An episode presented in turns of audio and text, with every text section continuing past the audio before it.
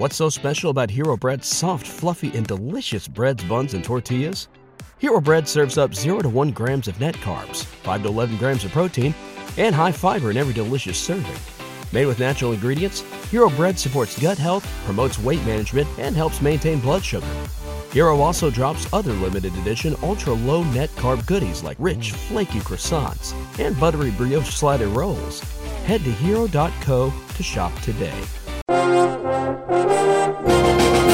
Hello, everybody, and welcome to a very special bonus episode of the critically acclaimed network.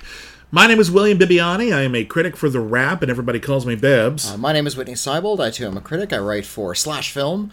Uh, you can call me uh, Rockmeister McCool sometimes. Sometimes. And we're here to talk about something we have been looking forward to and discussing endlessly for a long, long, long time. And it warms my heart to know, mm-hmm. based on some of the responses we've had to our letters podcast, we've got mail, and people who follow us on social media, that we're not alone in this. That a lot of people were just as excited for this as we are. Oh yes, Th- this this is an ex- this is a a banner time. Yes. it doesn't come along very often. No, it comes along once every 10 years, in fact. We were talking about the Sight and Sound Greatest Films of All Time poll, mm. which is only released every 10 years. The British Film Institute and uh, Sight and Sound magazine, uh, their publication, uh, in an a, an effort to come up with. Uh, um, the best way to come up with a canonical list of the best movies of all time. Right. uh, have come up with some pretty interesting rules. They ask a large, a large uh, group of luminaries from within the industry, uh, critics, filmmakers, uh, Mostly those two. just critics and filmmakers mostly. Yeah. Uh, sometimes you might get like an actor or two in there, but yeah, it's mostly film directors, uh, f- screenwriters, producers, and also a lot of critics. And they ask all of these people, what are the ten best films? Period. No other uh, No criteria. criteria. Doesn't say what does it mean to be best. Does it mean historical influence, personal opinion? Um, uh, do you feel like maybe these are some of the most influential films of all time? Uh, do they cover important historical topics that you feel are significant to the medium? Everyone gets to decide what is important based on their own personal criteria, which, to be fair, that's why we have so many critics and filmmakers out there, is because we all have different perspectives and we're all sharing those perspectives. So they take all of those top 10 lists and then they tabulate the votes. And then they take the film that had the most votes across the board. It's not ranked. It's not like you get 10 points for a number one vote or anything like that. Mm-hmm. Just, whichever film had the most Men- votes mentioned the most. that is then considered the number one greatest movie of all time, at least for the next 10 years. and they I, I like that they spread it out like mm-hmm. every 10 years it's Yeah. not not uh, beholden as much uh to popular opinion as a yearly poll might be. It's enough time for paradigms to shift. It's enough time for new filmmakers and new critics to make names for themselves. Right. And thus, by the time that the next poll rolls around, the actual shape or form of critical opinion and filmmaker opinion slash taste can have dramatically evolved. Now, what we've noticed over time, and the original uh, uh, top 10 was released in 1952, the Best Picture winner that year was Bicycle Thieves, It was. and not, as I have apparently sometimes accidentally said, the rules of the game. It's bicycle thieves not the rules of the game I, I apparently Now- have said that on more than one occasion. That's just me being a screw up. It was originally Bicycle Thieves. I I'm will I haven't looked through the entire history of each of these lists Mm-hmm. but I'm willing to bet the rules of the game has hovered around the top Yes. 10 ever since 1952 There are certain movies that do seem to constantly make an appearance, even since the beginning. Mm-hmm. However, every 10 years, we have to make room for new movies. Mm-hmm. This might be brand new movies that, that came out within the last 10 years. They may be older movies that newer critics and filmmakers have reappraised. And the older movies that are removed are perhaps no longer in favor at all for one reason or another. Or perhaps we just like other movies more, or or uh, which is fine. and again, because there's no criteria, we don't know why people are voting for certain things. Not specifically, unless they maybe, say. Yeah, maybe, uh, like for instance, The Godfather Part 2 was not mentioned in the top 100 Hmm? This in this year's list. Yeah. uh, pretty consistently listed in the last couple Yeah. since 1972 anyway, or 74 when it came out. Yeah, so it would have been the 80, 90, and 2000s and 2010s. Uh, Yeah, like that- been, it would have been eligible, yeah. Why are people not voting for that one anymore? Uh, maybe they feel one Godfather film is enough, and they're going to choose the first one. Maybe they uh, feel like it's gotten enough attention by now. Maybe, they genuinely something- feel The Godfather Part 1 is better. Yeah, yeah. That's so, possible too. That's perfectly fair. and we, we won't know unless we interview every single voter, Mm-hmm. and there's hundreds of them. Indeed. uh, Indeed. And again, as we keep making new movies, Oh. we keep reappraising old movies. We don't want the list to be stagnant. Wouldn't it be tragic Hmm. if we keep doing this and no more great movies are made? Yeah, we want to keep the list moving and updating, Yeah, and the, we uh, want people's opinions to change. And indeed, this is the largest number of people polled they've Yeah, ever they, had. they Apparently, expanded the voting body by about a lot. sixteen hundred. Mm-hmm. Whitney and I did not make the cut. We did not. They didn't ask us. I like to They think that we ask were number 1601 and 1602. and if anyone had backed out, there. we would have been the first alternates. Oh That's probably not true. no, no. no. We, I, I know a lot of illustrious critics who were not asked for one reason Mm-hmm. Yeah. or another. I couldn't say. I know I'm not claiming we're illustrious. I'm just saying if illustrious critics Mm. weren't asked, I don't understand the process. But I know a lot of really interesting critics who were who might not even be considered illustrious. Mm. And I can't wait. And unfortunately, we don't have all this information yet. But in January, they're going to release online everyone's top 10 lists. Yeah. So you can the- look which, which and they, see who they do voted the, for which yeah. films. and that's that's not unusual. Uh, Ten years ago, uh, when I think that's when they first started like publishing it online in earnest. No, I think it was 2002 because I remember doing it in college. Oh, okay, I remember yeah. scouring it in Uh, college. yeah, I remember in 2012 going through the list and like sort of.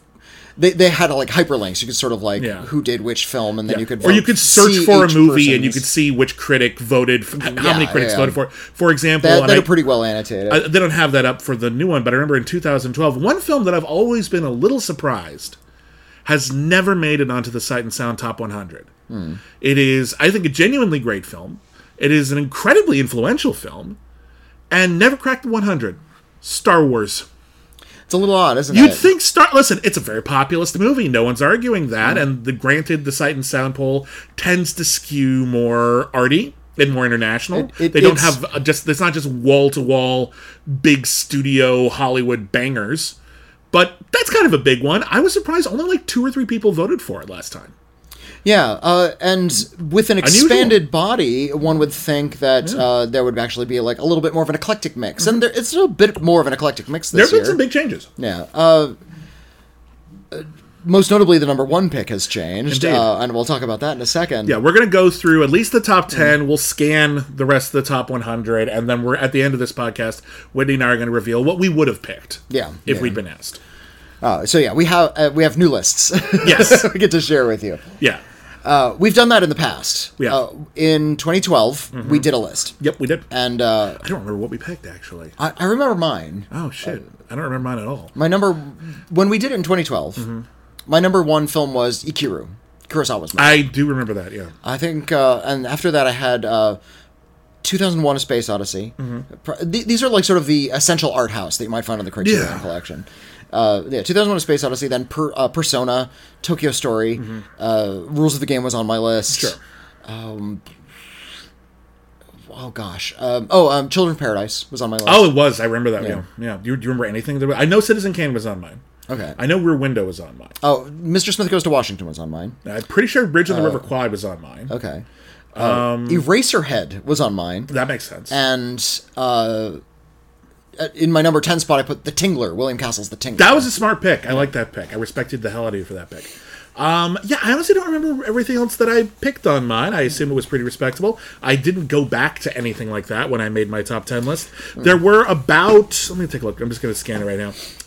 I think there were about six that I was like, this list has to have these six films. okay And then I really agonized over the other four. okay Like, I just really was just like, oh, God, I, the infinite wealth of cinema. What do I want to make room for? Because we could easily have done a top 100, Uh-huh. and they would all be ties. Coming Yeah, up with a yeah, top it's- 10 is, is a fool's errand in, in principle. It just basically forces you to either go with stuff you're super confident about, or take really big swings. That's all you can do. Yeah. those are the only two options really. you can either do a whole list with just uh, uh, you know confirming or trying to add to the canon, or you can go weird. You can do stuff that I saw. Who was that? Who? Someone. Uh, one. One filmmaker put Kung Fu Panda on his list. You know what? I know a lot of people love that I- movie. I want to talk to that person. That's a good movie. wanna I don't know if it's. I picked, would, uh, it's nowhere near my one. top 100 of all time, but that's a good movie. I can't fight you on it. And uh, recently, one of our listeners, Mm-hmm.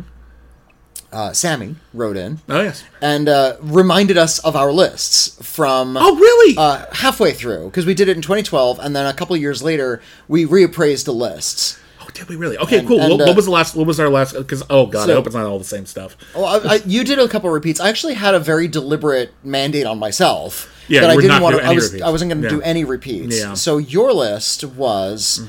Uh, do you want me to do ten to one or one to ten? Ten to one. Ten to one. Uh, number ten was the Rocky Horror Picture Show. Okay. Good choice. Number nine was the Texas Chainsaw Massacre. Number eight was Bridge on the River Kwai. Mm-hmm. Okay. Number seven was Rear Window. Okay. Uh, number six was Mad Max Fury Road. Okay. Number five was It's a, it's a Wonderful Life. Okay. Uh, number four was My Neighbor Totoro. Mm-hmm. Uh, number three was Do the Right Thing. Uh, number two was 2001: A Space Odyssey, and number one was Citizen Kane. Okay. Okay. Some of those may be repeats. Maybe so. What? w- What was your list? Uh, my list was number ten was Faster Pussycat Kill Kill. Mm-hmm. Uh, number nine was Gimme Shelter, uh, the documentary film. Yeah. Uh, number eight was The Exorcist. Yep. Uh, number seven was Holy Motors. Bold choice, Uh, I, bold I like choice. Holy Motors. Re- like relatively Holy recent, Motors, too, yeah. so that's a big one. Uh, number six was The Tree of Life. also recent. Uh, number five was Au Hasard Balthazar. Uh, number four was The Battle of Algiers. Uh, number three was Pather Panchali. Mm-hmm. Okay, The, the. Satyajit Ray. First film from the Apu Uh, trilogy. Number two was Cries and Whispers. Okay. And number one was The Wizard of Oz. Great picks all. The li- we, it doesn't get much more influential than The Wizard of Oz. Yeah. Just in terms of culture in general, Hmm. it's hard. It's hard to dispute. That's a that's a great list. It's highly respectable. Yeah. I'm curious to see what you've done. Um, we're going to talk about the main list. The biggest change on the list is the number one film of all time. We have had in the history of the Sight and Sound poll. Before this year, there were only three films ever chosen for Best Picture of all time. First year, as we always said, was Bicycle Thieves. Then, for many decades in a row, every year it was Citizen Kane. Yeah. And it's hard to dispute Bicycle Thieves or Citizen Kane. Those are both practically perfect movies. Yeah. And uh, a lot of these films that are sort of being canonized as the best of all time. Yeah. keep in mind that, uh, and this is something that isn't really considered too often when we t- get talk about these lists. Mm-hmm. But a lot of the films that are voted upon are, of course, the ones that are the most available. That's true. There is an element of that. available, Yeah, and if you can't are- see it, you don't know if it's any good. There are a lot of companies that are trying to keep those these art house films alive. Janus Films, for instance, Yes. uh, distributed a lot of these movies uh, because they just wanted to keep. One of their mandates Mm-hmm. is to keep you know uh, cer- what they consider to be important films just sort of circulating. So a lot of important pieces of world cinema have become sort of codified on the art house circuit, the essential art house stuff. Uh, so when it comes to voting, that's kind of the pool we're drawing from the most heavily, isn't it? yeah. There's probably going to be a lot of excellent films out there that aren't getting a lot of attention, get really limited distribution deals, that uh, are from parts of the world that aren't well represented in the British film scene, which is where this uh, poll is, takes place. Uh, so, as such, there are going to be caveats. Even Sure. with even even though the Sight and Sound poll is you know trying as hard as they can Yeah. to get sort of like a universal guide as the best movies of all time, there's still There's always a caveat. a smaller a, a, a bit of a small pool that they're drawing from. It's all even sixteen hundred seems like a lot. It's not. Um, then the last time, two thousand and twelve, instead of Citizen Kane, that got bumped to number two. Number one was Alfred Hitchcock's Vertigo, and that popped quite a few blood vessels in the film community. Uh, and the immediate reaction is that's not even Hitchcock's best. Uh, and I actually agree with that. I don't think hmm. it's Hitchcock's best. It's arguably an incredible film. Here's here's how I feel about Vertigo because I've seen a lot of Hitchcock movies. You've seen way more than me. Um, yeah, uh, fair I've. I've seen like maybe a third, of, and he's made a lot of movies. I've seen, yeah, fair enough. Uh, I've seen most of his sound films and a few of his silents. Yeah, and and I didn't realize this until I watched Mel Brooks' film High Anxiety, Ah, yeah. which is a spoof of Hitchcock movies. I think Vertigo is one of those movies that feels more impressive the more you know the filmmaker. Yeah. Like he's he's like the, that's the film that's at the end of the Hitchcock row. That is Hitchcock commenting on Hitchcock. Yeah. Way more deeply, and I think it works much better as a as a uh, work of self examination. Yeah. Than it does as a film. Uh, I, So- that's not saying it doesn't work as a film, but it's very oddly structured. There are elements of it that I think the pacing is bizarre. but it's certainly gorgeous. It's wonderfully Uh, yeah, acted. No great- arguments there. great- It's not, I mean, the- I'm the not going to ca- call it a bad movie. camera's always in the right place. The colors are really beautiful. Uh, Jimmy Stewart has never been creepier. Uh, you know, Oh, there's, well, he doesn't get many opportunities. But That's true. enough. He usually plays sort of like hayseeds and honest characters. In fact, a lot of people be kind consider of that uh, one of the reasons why the movie didn't do well when it first came out is he was so against type. Yeah, as yeah. a creep. Um, but uh, in any case, it's no longer Vertigo. Vertigo got bumped to number two. Citizen Kane got bumped to number three, and jumping like over thirty spots on the list, a very impressive catapult. Hmm. Jeanne Dielman. Jean Dillman. Yeah. And I don't know. Actually, I, listen. I know French. 20, 23 Quai du Commerce, 1080 Bruxelles. Uh, you know, you pronounced it better than I could. uh, uh, Bruxelles, Bru- Bruxelles. Uh, I don't know if it's, it's Bruxelles or Bruxelles. It's, a, it's a Belgian film by Chantal Akerman. It's a Bond, it's Belgium by Chantal Akerman, and uh, it's, Jeanne Dielman is the name of the protagonist, uh, and the other numbers are their address. And it is an over three hour film about a single mother and her daily routine. And a lot of the film is devoted just to her doing chores. Yes, they will be. The, Chantal Akerman sets the camera down, doesn't move. I don't think the camera ever moves in that movie. I think I think it's pretty static. It's I pretty think- static for at least mo- the vast majority of it. Sets the camera down, captures the whole scene, and then watches as this middle-aged single mother. Her son is living with her. He's uh, uh, a teenager. Uh, and while he's off at school, she goes about her day. She tidies. She cooks. She dusts. She takes clothes in to get repaired. She does the shopping. She comes home.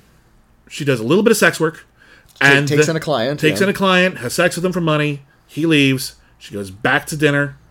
If the client takes too long, the potatoes might be slightly overdone. And then she has a very quiet, frankly, not very conversational relationship with her son over dinner. And she helps him with his homework. Hmm. Then he goes to bed. And then we do it again over the course of about two, two and a half days. And that's the film. That's the film, and that's that's brilliant. There's Yes, it is actually. It's What- incredibly brilliant. what, I, and you you hadn't seen this until the I list, list was released. No, right? actually, Okay. hadn't. It was. A, it's a film that had always been on my radar. I always meant to get to it, Hmm. and I loved that. I love because there, there are other films on the list I haven't seen. Oh god, uh, there's I've, quite a few actually. of the hundred I've seen, maybe seventy three. yeah, around there, yeah. around there for me. There, but there's a, there's a lot of international films I haven't seen. I think I've seen most of the English language. Hmm. There's even some I haven't heard of. Which There's a couple uh, where I was like, oh, that need to check that out, and to have a film that I, people have been telling me to see this for a while. This is on me. There's a couple of really big, big, big famous movies that like like uh, ones people know about that I haven't got around to yet, and I've been kind of saving them until there was a good occasion, best occasion possible. It was just called the best movie ever made, and I watched it right at the same day. Hmm. And you know what? Not my pick, okay. but I get it. That's Yeah, a great yeah. pick for best film ever. There's um, th- there's art in the mundane, and there's Mm-hmm. Yeah. ecstasy in everyday objects, and there is a deep well of this person's soul Mm-hmm. living in this mundane square. Mm-hmm. Constantly fussed over space. Right. I feel like Jen Dielman and like the apartment are, are the central relationship in the movie. Kinda, yeah. she seems to she seems to care more for it than she even does her own son. Yeah, yeah. Uh, the thing with John Dielman, there's so many things I love about this movie, but it is a story about mun- you said mundane, and that's hmm. true, but it's also sort of women's spaces, Yeah. which yeah. the character of a single mom who stays home and does the tidying up, they don't make movies about that person. Hmm. And not only does Chantal Akerman make a movie about that person, she doesn't spice it up. Yeah. She, yeah. she she doesn't try to make it super dramatic, like you know what's the coolest fucking thing ever? Staying at home and doing the washing. No, it's actually a story of someone who is seems pretty content to be mundane. They don't have at least they're not stated or not clear, clearly hinted at in any meaningful way. Loftier goals, big Little Mermaid dreams of getting out of this humdrum life. Hmm. They seem pretty happy to be doing what they're doing. They enjoy Yeah. the routine. Their meticulousness borders on obsessive compulsive. This is what they do, and Chantal Akerman has respect for that and says, "You know what? Why don't we ever watch this? Mm-hmm. This is this is life right here." And there is an element of the movie, and I don't want to ruin it. There's an element of the movie that does kind of extend beyond that Okay. where that is maybe not as mundane. However, the way Chantal Akerman incorporates it and includes that, it's just as mundane. That, well, that's, That's that's, what I appreciate about volumes, that. Yeah. it, it's it's um, you might you might call it the hook of the movie. Yeah. Uh, like like the the, thing the, that the, thing that- handle, the the, um, the thing that makes the movie not exactly just what you always thought it was. the yeah. thing that makes it like the way you would describe it to somebody, the elevator pitch of the movie. yeah. uh, And um, and you'd be missing the point. It's actually not even that It's- important in some regards. It, Well, it puts what a I- button on things, but that's it. what I appreciate is uh, that this that it, like you said, it's another mundane part of her life. Yeah. and I love how that like boring element of it, Mm-hmm. and I, I mean boring and like as a descri- descriptor, not as a, Yeah. a, a criticism. It's actually riveting. yeah. Yeah. How much that humanizes Dillman, Yeah. how much it humanizes sex work, Yep. how much it makes it seem as just a like an everyday part of everyone's lives, Yeah. Yeah, and and, and and that fe- and that feels really revolutionary, and yet Chantal Akerman presents it so frankly, it's almost difficult to describe it as revolutionary. But it is though, and I think the fact that it is not presented in this sort of excited battle for Algiers. Oh my God! Look at this! What? Look at what I'm doing! Look at you! Hmm. That right there is as daring as anything, because so many filmmakers, even great filmmakers, uh, once they get you into the theater, once it pops in the DVD, watch on the stream, whatever you're doing, they're trying to grab you. Of course, they're trying to grab you. They want to attract your attention for the complete duration of their film. That's part of it. They usually want to do that by pumping up the energy a little bit, by getting you excited. Sometimes in a very uh, a visceral kind of way. It's an action movie or a crime movie, or uh, it's very sexual. It's uh, a movie that's trying to like sort of like you know get your blood up. Jeanne Dielman is doing the exact opposite, and rather than ramping up tension or speeding up time to show you as much as possible, and you've talked about this a lot, your your love affair with slow cinema, it's trying to slow you down. It's trying to slow down your internal clock to the point. There's a there's a wonderful bit in this movie um, because we see her go about her routine about two or three times. Uh, when she goes out in the middle of the day, does whatever chore needs to be done, she goes to a small cafe, orders herself a cup of coffee, drinks it quietly and alone, and then leaves. And that's clearly a moment that is just for her. There's one day where all of her chores take a little longer than usual. And when she gets to the cafe, her usual waitress is not there, and her usual table is taken. And there's a moment where she sees this and she just walks to the next table, and there's the tiniest of glances she gives to the woman who is sitting where she usually sits. And that's like the shower scene in Psycho. Like you're so you're so like in, in, just invested and enmeshed in this movie's tone that just that one slight tiny break that's enough. that is huge. You notice those subtle shifts Yeah. Um, it's a fantastic movie and again i it's had i seen it beforehand i'll let it simmer maybe i would but i don't think i would have put it in my top 10 but if i found out it was number one as i have cool. That's a really great pick. I love that. I love that there are people who are going to seek this thing out who never would have otherwise. But one, and that gets to the heart of what a lot of these lists serve as. yeah. Any list really. This is a list, and this is what I did in my 20s. okay. Uh, I found several lists of uh, The best, The movies best ever movies of all time. The AFI top 100. I, I, I did the the. AFI Yeah. was one of them. That was the one I consulted the least, quite frankly. Okay. Uh, the other one was um, at the time Roger Ebert was still alive, and he, was, he was doing his great movies essays. Ah. Yeah, every week or every two uh, weeks he would every do, other week. Every yeah, other he week he would do an essay about a movie he considered one of the best. Uh, yeah. Well, he he didn't want to say best. Hmm. That's why he called it great movies.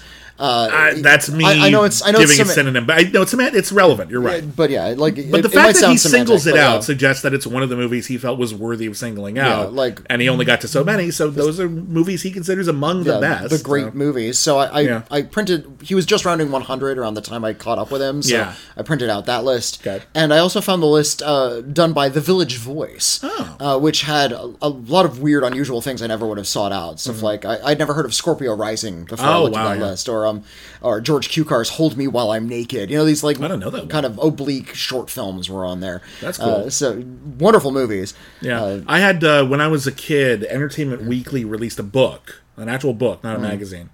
That was the Entertainment Weekly Guide to 100 Greatest Movies Ever Made. But what they did was they divvied it up by genre. okay. So it was the top 100 dramas, top 100 comedies, and then for subgenres, or guess what they thought of as subgenres, they either combined them or they made them shorter. So it was the top 40 action movies, which I thought was a little rude. Uh, it was the top 40 westerns. It was the top 100 sci-fi slash horror movies. Uh, kind of lump them together. Or, yeah, 'cause- or 100 sci-fi horror movies. So No, no, like all sci-fi the, all sli- the alien knockoffs. No, no, no. But like, like Psycho would be next to Blade Runner, for example, which I always thought odd, is, but all right. those don't quite go together. I would have made it separate. I've always resented that at the bookshops, uh, science fiction and fantasy are Mm-hmm. kept next to each other. Did you have to make up a lot of it? Good enough for me. No, those are very different genres. Uh, sometimes they overlap. Star Wars but- is definitely both, but Yeah. fundamentally, the fantasy is a little different. Um, I, I think of fantasy. I think of like wizards and dragons and some extrapolation of Europe, Europe in the Middle Ages. I mean, and I think of science fiction. just- I think of like starships and robots and technology. There's, you know what, this is a longer conversation for a different time. Uh, uh, that the, the differences and the overlaps between sci-fi and fantasy, and the way that we take the general concept of fantasizing about things that do not exist, mm. and then decide to categorize and subcategorize that until it has rigid definitions, which kind of defeats the purpose. Bigger conversation for another time.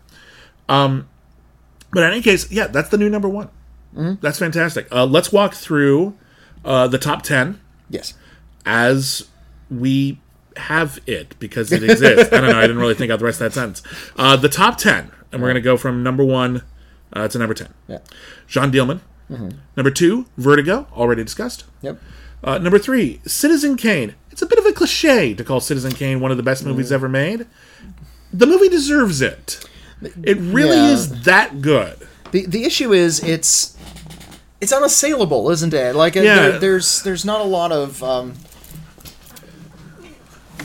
there's not, Not a lot a lot that's of debate. dated uh, dated about uh, Citizen Kane. In fact, it remains relevant constantly as long as Yeah. there's uh, American business and corruption, Yeah. and the two go hand in hand. Yeah. Citizen Kane is going to be a relevant part of the conversation. It annoys me how Citizen Kane, which is one of the most vibrant, creative, uh, inventive movies, certainly Hollywood movies ever produced, has somehow become boring to talk about because people take its quality for granted. yeah, yeah, That it's- that pisses me off because I find Citizen Kane one of the most exciting motion pictures to watch. Every single time I watch it, I appreciate it on a new level. I see new detail. I love it to pieces. I think it is one of the perfect movies. I don't like to use the phrase "perfect movie." That's just a, I- a- a choice of mine. But I uh, reserve it for very few for very very few situations. as a young person, you might who has not Mm. yet seen Citizen Kane, perhaps, uh, you'll hear its reputation, best movie of all time, Right. and you're maybe a teenager, you're in high school, You have an idea of what that means. yeah, you watch it and uh, you're a little put off by it because it's about kind of adult subjects, It's a little I bit mean, complex. It can be. I saw It's- it in fourth it- grade and loved it. But it's you know. it's fucking exciting. It it's, is. The camera is always moving. There's these weird angles and weird shots, and uh, the the story kind of jumps around, and there's always something going on. There's there's not a boring moment in Citizen Mm-hmm. no, Kane. it's funny. It's romantic. It's tragic. It's got musical numbers. Like it's everything.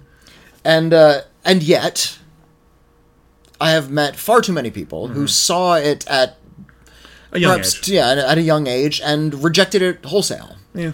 Uh, the same thing happens with uh, 2001: A Space Odyssey, which is a slow-moving film. I would also I've also noticed that people and we talked about this many times. The Exorcist is another one, especially people call it the scariest movie ever made. It's a serious drama So for most the- of it. People expect the Evil Dead. Yeah, but what they get is a serious drama about existential things. Yeah, and they're yeah. not ready for that yet. The, the way adults talk about religion, the way uh, f- a mother might worry about a child. Like, there's actually some pretty heady topics in there. And uh, the reputation of them being very, very good almost does them a disservice Mm-hmm. Can. for a young audience. can do, So- yeah. So, yeah, Citizen Kane often gets a bad rap because so many people Mm-hmm. resent its reputation. And I, I'll be honest Uh, here, I'm genuinely worried in, in the future because at least Vertigo's got like thriller elements. Like Mm-hmm. people are gonna like go see Jeanne Dielman, and some people are not gonna know what the hell to make of it. Hmm. It would really help, I think, to have a movie like Jeanne Dielman and Citizen Kane, and really any older movie that maybe predates the style Mm-hmm. of which a young person who is just getting their way into you know the wide world of film, not just what they happened to experience when they were younger. Um, an introduction would be helpful. Yeah. I think this is something that I, I, I, one of the reasons why I hope Turner Classic Movies is always with us. One of the things that they do is they present the whole movie. You see the whole movie in, in its complete form, but before and afterwards, they give you a little context, Yeah. Yeah. And just uh, a little bit. Here's what was going on historically. Here's what the here's what the great significance of the movie is. Uh, and here's some things to keep in your mind while you're watching it, and then we'll reconvene at the end of the movie when you know what happens in it. Maybe we can give you a little bit more detail. Yeah, I, that's why uh, you know if you if you're one of those mad video collectors like I am, and you have Criterion Blu-rays, uh, a lot of them do have introductions. A lot of them have essays. A lot of them have commentary tracks. Uh, and you know, like any essays or commentary tracks, some are going to be winners and some aren't. But presumably, they're going to provide some of that context. For Yes. you.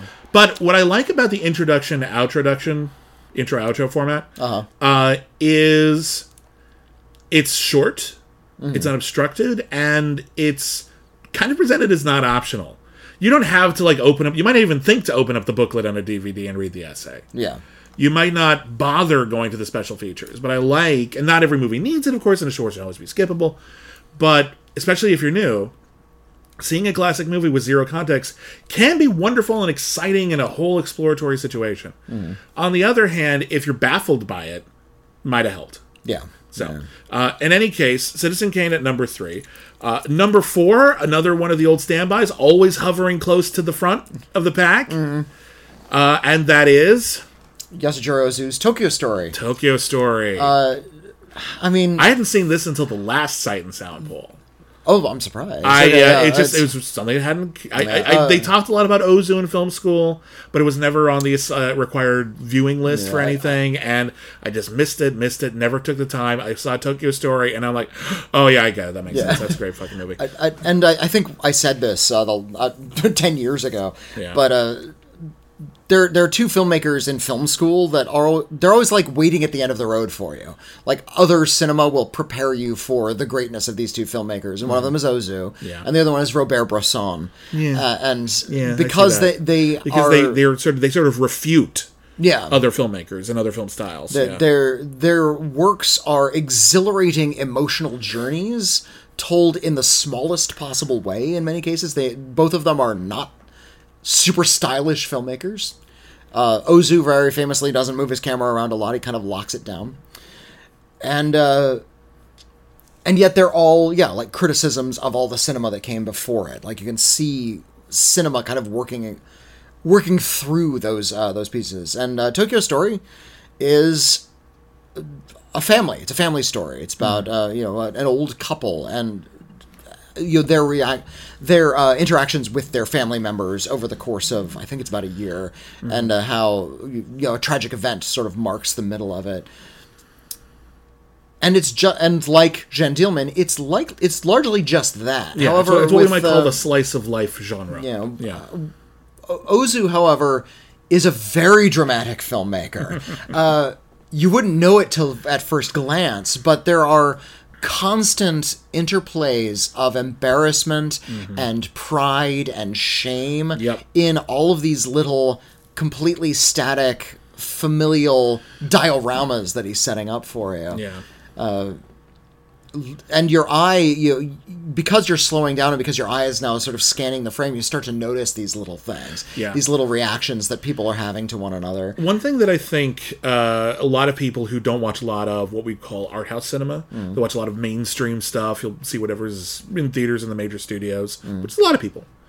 Uh, and and there's plenty of good films that come Oh, out there's no the way, shortage. yeah. There's no shortage whatsoever. There's some amazing studio films that have been made. Some of them made this list. Um, I can think of the, the dozens that arguably deserve to.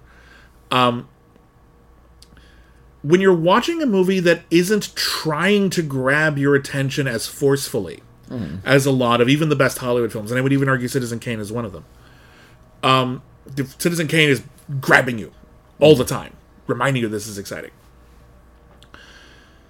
slower movies, slice of life movies, movies with different tones, vibes, if you will. Uh, a lot of people just don't know what to do with them, and I know people who just like I just can't watch it. I don't understand. I, I, it doesn't grab my attention. If you give yourself over to the movie, the movie tells you how to watch it. Hmm. The movie, let, let the- the, let the movie mm-hmm. pull you at its pace yeah, let, and that's a good point. Follow the movie's pace. Mm-hmm. Because you, I, I think a lot about a scene and of all things, Last Action Hero.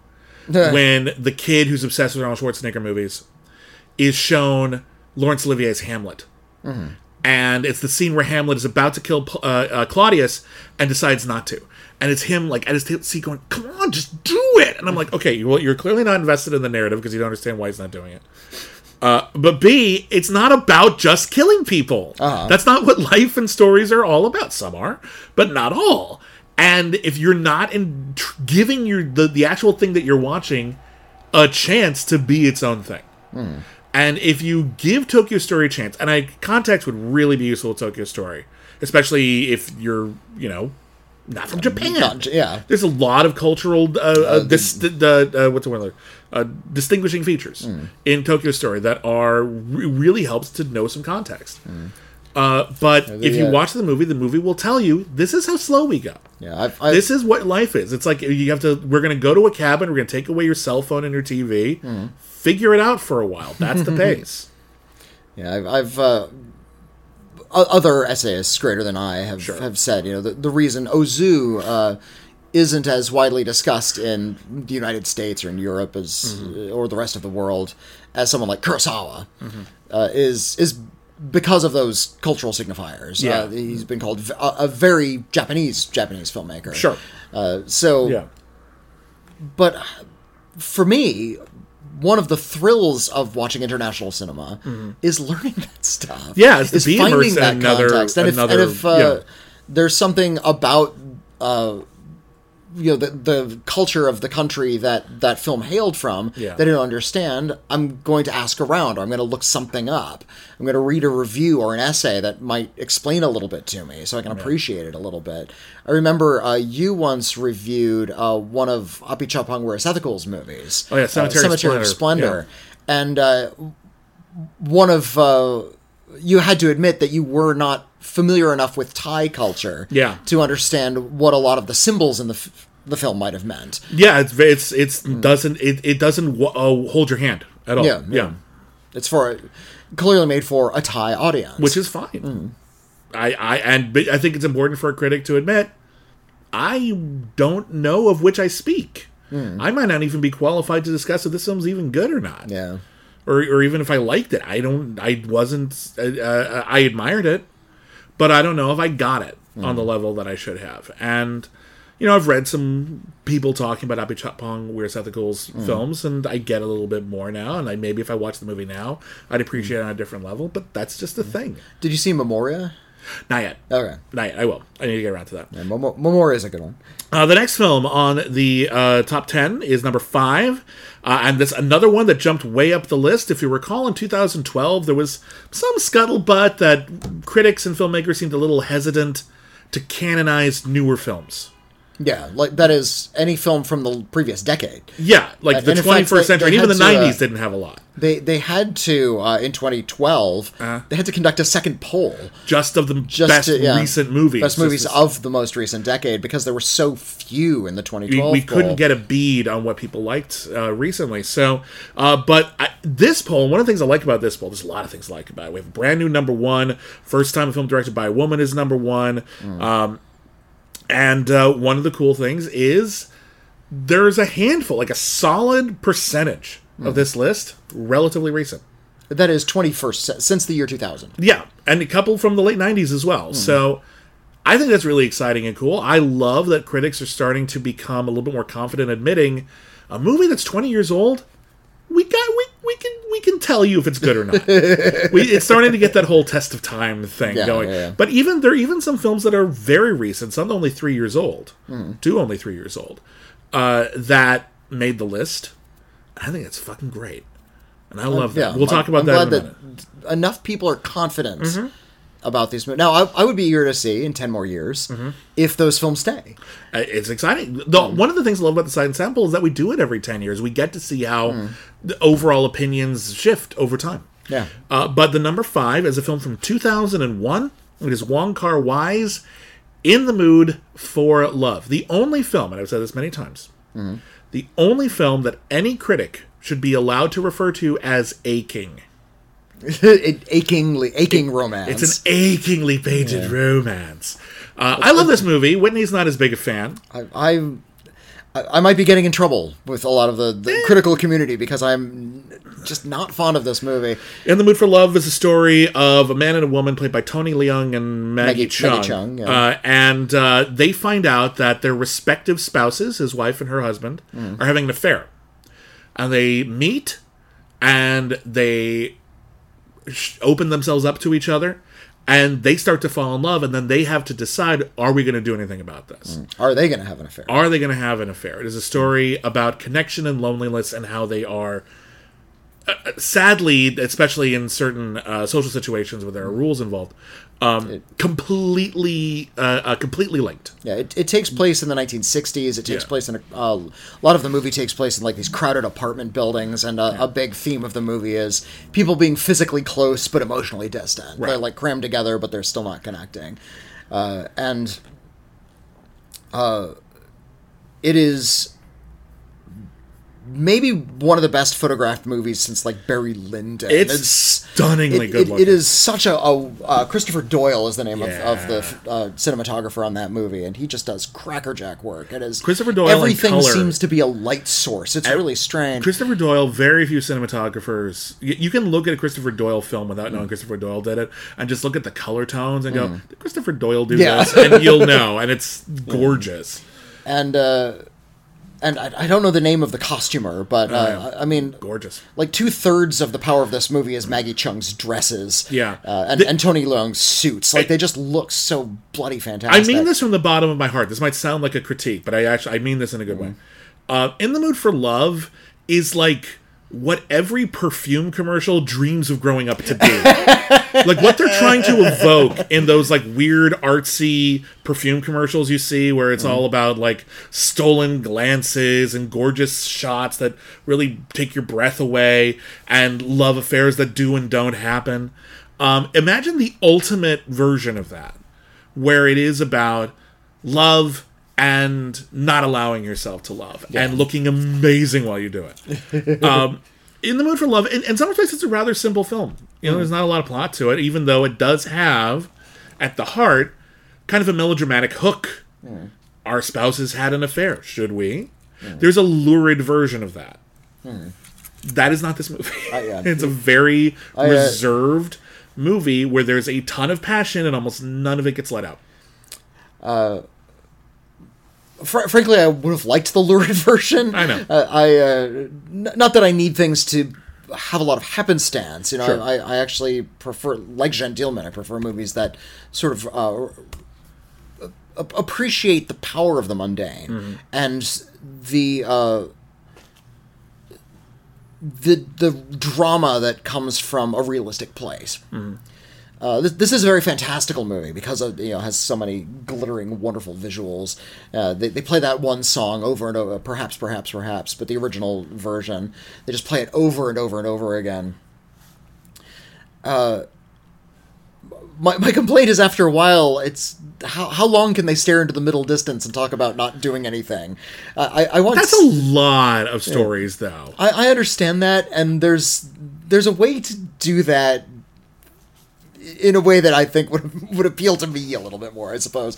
Uh, I, I get frustrated within the mood for love. They're in the mood, uh, but they there's there's no love, and you know that's like something we're almost extrapolating from these abstract versions of people. After a while, they stop being human beings. They become almost art, artistic constructs. Yeah. Uh, Wong Kar Wai is setting up these little uh, these little stages where he can like dress beautiful people in beautiful clothing and photograph them really well, and that's kind of where his ambition ends. Uh, so it, it starts to become very cold for me after a while. I can see that. I do. You know, uh, Wong Kar Wai is a very mannered filmmaker, um, and I think it's interesting that he's drawn to these really melodramatic tales. Chungking Express also made the list. That's in the '80s, I believe. Yeah. and those are the setups for these romances are very hooky, elevator pitch kind of deals, and he's not interested in playing him that way, and he is interested in a much more ethereal. Uh, dream state.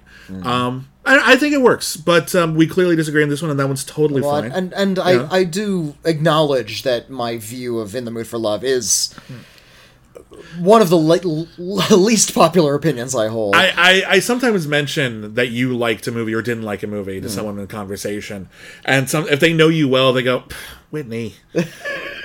what I think is interesting about you is that you have a reputation for being contrarian, and part of that's your May- vibe. maybe, part of that's the way you interact with people a little bit. Is that you're eager to kind to of have confront a little bit. you're, you're I- eager to you're eager to not just say oh yeah it's fine like you actually want to have like a, a, a serious conversation Uh-huh. about whether something is good or bad especially if you disagree with a stated opinion but what I love about you, and the reason Mm-hmm. why I never find that suspect the way some people do, is because I know you always mean it. Mm-hmm. This isn't you trying to be contrarian. This isn't you trying to find some way to say things that will excite people. This is just you have a particular perspective on things. It's not everyone else's, and you're confident in your opinion. Good. I, I, I have my taste, however strange Yeah. that might be, and unfortunately, there are other Wong Kar Wai films I would rather watch. Yeah, I- um, I love Happy Together. Yeah. Happy Together is very good. I love uh, Days of Being Wild. Yeah. The other thing I love about those are those are great movies. Uh, In the Mood for Love, I feel like is his style exercise, and I love the style,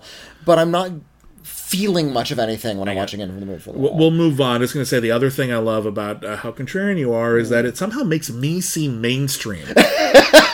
Because in a vacuum, I don't seem that mainstream, but I'm more forgiving of mainstream than you are. Anyway, number six, oldie but a goodie, 2001: A Space Odyssey. Uh, th- this is one of my favorite movies. I, th- I still think this is one of the best movies ever made. It's got it. Uh, it's it's it's- got it. There was some there was some rumors. Mm-hmm. Somehow people heard or guessed uh, that there would be a brand new number one. This was the most common film. Oh, a lot of people, people said would be the new number one, and it, it would have been a great pick.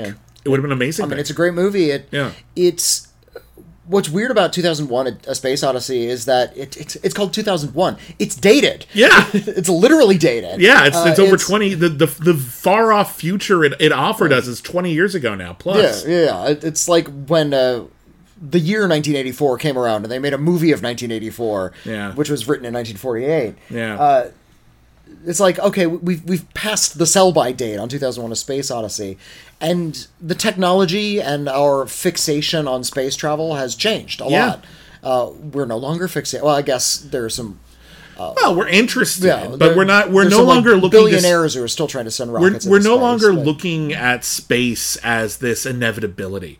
Yeah. Like, oh yeah, we're going to be living on the moon within a few decades. That was a general vibe. Yeah, my, sci-fi uh, was trying to sell us for a long time. Hey, my my dad pointed something. My dad is an engineer, so he's very Yeah. keen on this kind of like the way technology moves in in society. And Right. he said that uh, society cycles. That for many many years we're focused on, uh, at least uh, as we did it in the United States. We were focused on macro technology, that is Mm-hmm. Yeah. travel technology, trains, big car, stuff. trains, cars, and eventually rockets. Yeah. taking us to an, a distant place. Right. And then we went through a big shift and started becoming more interested in microtechnology. Our screens, our TVs, our entertainment, our Yep. communications devices. And we're still in that phase. And uh, my dad, Sorry, Luca. Luca, my cat, is like uh, reaching up to me to try to get some attention. my dad, he's 82 years old and you know, Yeah. still vibrant, still working. Uh, he's still an engineer. He still goes into the office. Yeah. Uh, and he is uh, confident that we'll switch back around to the macro again. And I think when we do, a film like 2001 A Space Odyssey will become relevant again. Uh, because 2001 A Space Odyssey does take take a lot of its cues from a time when we were more obsessed with looking up. I don't think And- that I don't think that it's that it's not relevant. Though. No, I'm, it's it's still relevant because uh, Stanley Kubrick. First of all, he was keen on authenticity, and the way Sure. he filmed it is just stellar. And it actually looks like it's in space. It, Oh, yeah, it's more so than like CGI. when, when people actually like went to the moon Hmm. after this movie came out, they were asked, "What's it look like?" Yeah. and they said 2001. Looks like 2001: A Space Odyssey. One of my favorite shots in the movie is um, when the uh, astronaut is floating through space untethered. Yeah. And uh, you learn that Kubrick filmed that by just dangling him from a ceiling and filming him from below. Yeah. So he's just sort of spinning. It's like Yeah. and, Simple. uh, it's it's a simple sort of trick. Danny. Boyle, uh, when he did the movie Sunshine, which also takes place in outer space, um, there was a, a photograph that they had of the entire cast, and the whole idea is that the entire cast took a photograph while they were in hanging in zero gravity. And Danny Boyle didn't want to put them in zero gravity to take that shot. Yeah. What he did was he put them all on unicycles. and that gave him just a bit of a because they're a little off balance. yeah, Uh, it was apparently it nailed it. So there you go. It's a little things. It's little yeah. things. But it's little things. But with 2001, it's the biggest possible thing. No, it's actually Uh, the it's- biggest picture. Maybe it might have the biggest scope of any movie. Yeah, it it makes the enormity of space almost fit inside the human imagination. Yeah. It, it really points out to the viewer just how, how big and how daunting space really is. And and our place within it by starting at literally the dawn of the human species. yeah, the, the they they say the dawn of man. Uh, uh, Yeah. That's the Chiron. Yeah, and then cutting thousands upon thousands upon thousands upon thousands of years later to 2001. Nothing else was important. we just skipped ahead, Yeah, and then we then we found the moon, and then we went out further into the stars, and that, that fucking movie is a mind blower, man. That's that that movie uh, just that movie is. um if like you ever get a chance, I I don't say this often because I'm not one of those people who thinks that everything is better when it's seen on the big screen or that you have to see it on the big screen. You can watch 2001 at home and you'll get it and you'll love it. If it's ever playing on the big screen, you see that fucking Please movie. it. It- It's it was- the the enormity of the scope of it is so much stronger. And I was actually thinking, funnily enough, I was actually thinking the same thing about Jeanne Dielman. Okay. I feel like Jeanne Dielman in a theater where you are stuck with it mm-hmm. in the dark and it's filling your whole field of vision is bound to feel even more immersive than it does at home. Yeah, and we I- sometimes we sometimes give all the credit to like big blockbuster movies like you got to see Top Gun in theaters. Like no, the smaller movies are sometimes as benefit as much if not more. I, I would say that uh, the the big noisy spectacle movies. Mm-hmm. People say I like to see that on a big screen. Why? There's a constant movement on the screen. The, the the scenario is clear. It's going to function Yeah. perfectly well on a little tiny screen. Yeah. Uh, it's the ones that you need to be pushed towards. The Yeah. ones that you need to be isolated in a room with. The ones that don't move. That Yeah. benefit from being seen on a big screen. Anyway, we should move on. Uh, number seven is another, uh, and this is the first time this has happened as well. Two films directed by women in the top 10 Mm-hmm. Uh, it is Claire Denis' 1998 drama Beau Travail. Uh, Beau Travail. Uh, Oh, um, Beau Travail, sorry. yeah. I haven't seen it. I You've never seen Beau Travail? I can't speak to this. Oh, one, I so- have. Ooh. So tell me about Beau Travail, I haven't seen this Uh. Beau Travail uh, is an adaptation of Herman Melville's novella Billy Budd. It takes place in the then present day. Uh, and it is about uh, a young man in the French Foreign Legion uh, who is stationed in Djibouti, uh, which is uh, um in Africa.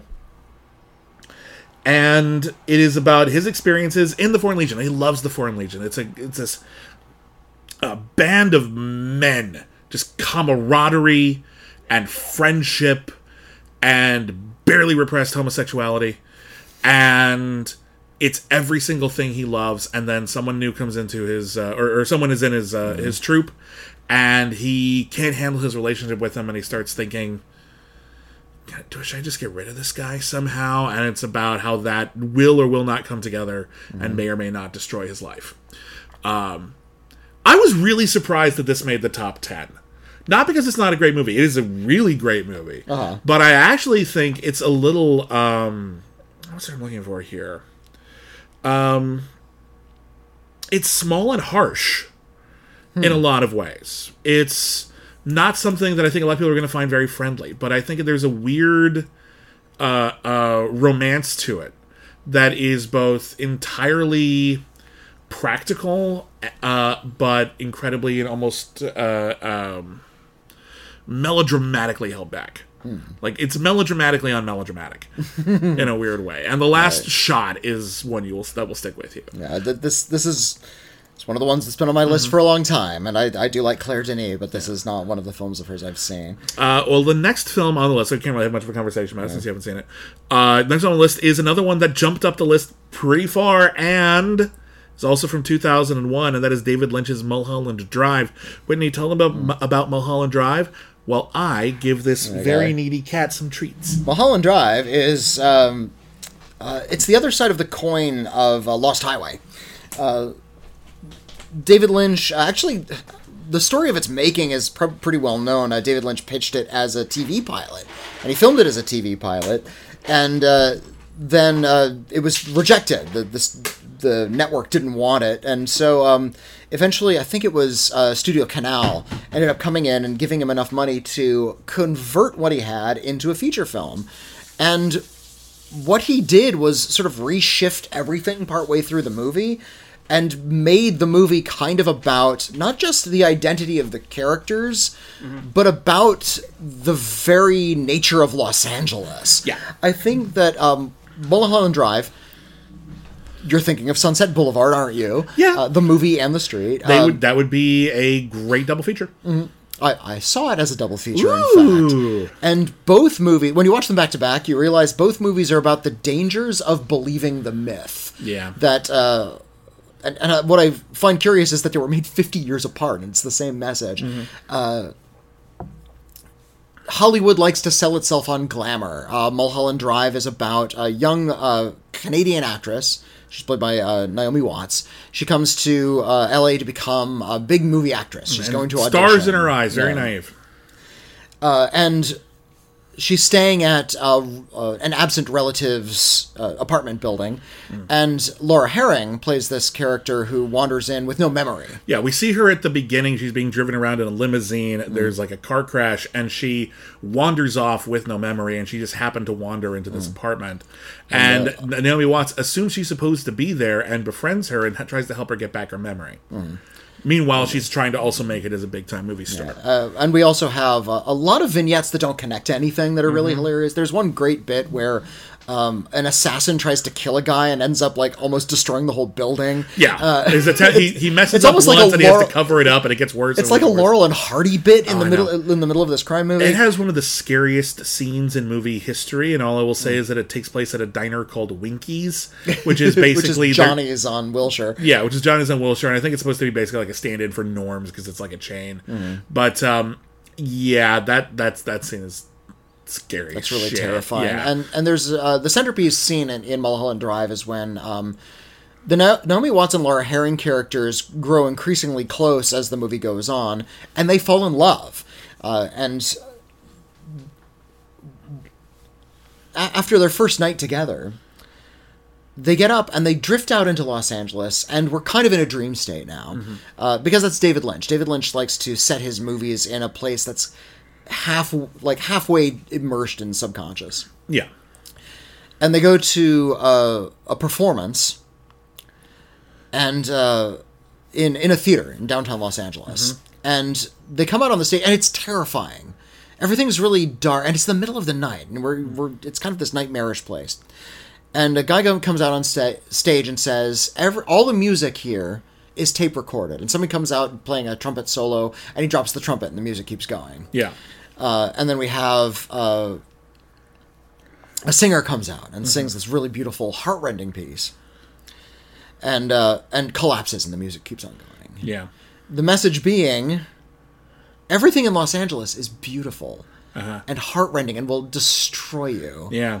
and it's completely fake. Yeah. None of it's real. Yeah. And I feel like that's David Lynch's comment on show business in general. So, Yeah. Mulholland Drive, of course, is getting a lot of, uh, I think, a lot of acclaim for that very reason. That it's a comment, this very critical comment on the way show business operates. I don't know if you can hear him, but my cat Dante clearly loves Mulholland Drive. kind He of was like, here, here.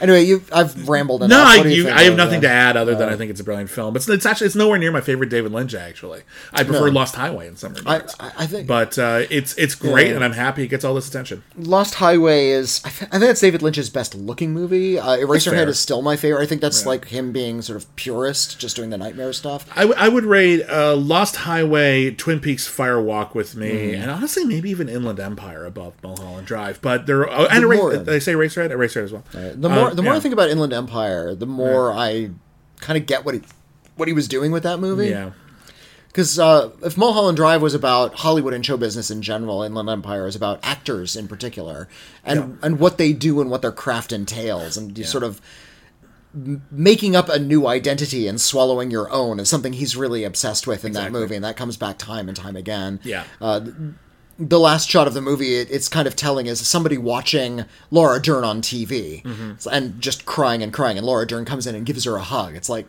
look what Laura Dern does Yeah. for you. No, Laura look Dern's- at all of the sacrifices Laura- Laura, Dern, Dern- has made for you. if, if anyone has gotten snubbed for an Oscar, Laura Dern has gotten snubbed for an Oscar for, for at least a nomination for that movie. It- it's, She's she, in, she gives what more than any actor can probably hope. she to gives give in like that eight movie. performances in She's that movie. incredible in that film. Anyway, moving on. Number nine, Dziga Vertov's Man with the Movie Camera, 1929. Hmm. Uh, this is the only silent movie on the list of top 10, which is a bit of a bummer if you think about it. It's. Yeah, a quarter of film history, give or take. Um, but here we are. Uh, Man with a Movie Camera is essentially a documentary. Uh, But in, in a more of a Koyaanisqatsi kind of way. There's not Yeah, a narrative. It's not trying to reveal a a, story. montage, yeah. It's a big, long montage of shots and juxtaposed shots and superimposed shots of a city operating as essentially one great big engine. And I respect it, and I can only imagine how difficult it was to edit this movie in 1929. That d- just once you see the movie, you just and you think to yourself, "My God, how incredibly complicated that editing job must have been." But there's also a part of me that I'm like, I get it. I feel I feel like it's, it makes uh, its point, and then the, it just keeps going until it's over, and it doesn't really add to it much. I feel like it, it- it's one of those things where like this could have been a short. It's you know what it is. It's an orchestra. It's a visual Yeah. symphony. Yeah, I A- know. and it you know that it's able to sort of give you so much information and give you sort of a. Uh, it changes pace and it Yeah. you know crests and it falls all through just this sort of montage imagery, and I Mm-hmm. think that's impressive into itself. And It it's- is. like 2001. I think it captures a kind of grandiosity of the urban sprawl of 1920s Russia uh, in in a way that you don't get in a lot of movies. I feel like cities are kind of just incidental settings for a lot of movies, Mm-hmm. uh, and this one kind of makes a, a city seem like this gigantic construct, and that's impressive. I'm not saying it's Uh, not I- I impressive. feel It like is impressive.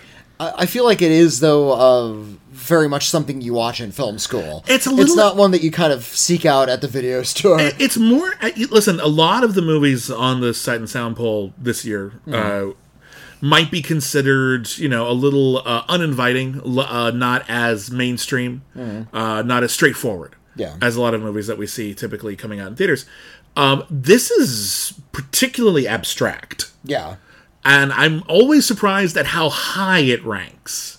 Not that it's on here. I'm just always impressed that it always manages to crack the top 10. Um, and I got nothing against it whatsoever. It's just one of these things where I'm watching it and I'm going, yeah, sure, yeah, sure, yeah, ag- agreed. And then I'm kind of ready to move on with my life, and then the movie keeps going for how long is Man with the Movie Camera? It's not that. It's you know feature length. It's about hundred minutes. Hold but, on, I'm um, gonna check this out. Man with a movie camera. I just, I just occurred to me. I don't actually remember how long it is. It's it's not like some long. It's not like a four hour. no, it's not a four-hour thing. It's 68 minutes, but it Oh, is it's a, short. Okay, it is never a dense 68 minutes. It's just full of stuff. Um, but um, This movie is nothing but stuff. well, yeah. uh, again, I have nothing but respect for it. I'm happy it keeps doing so well, but it is nowhere near my list. Okay. Uh, and then the number ten film. Th- this this was like the populist choice. I This think, this was the one that was just like, oh, let's just be nice and put a fun one.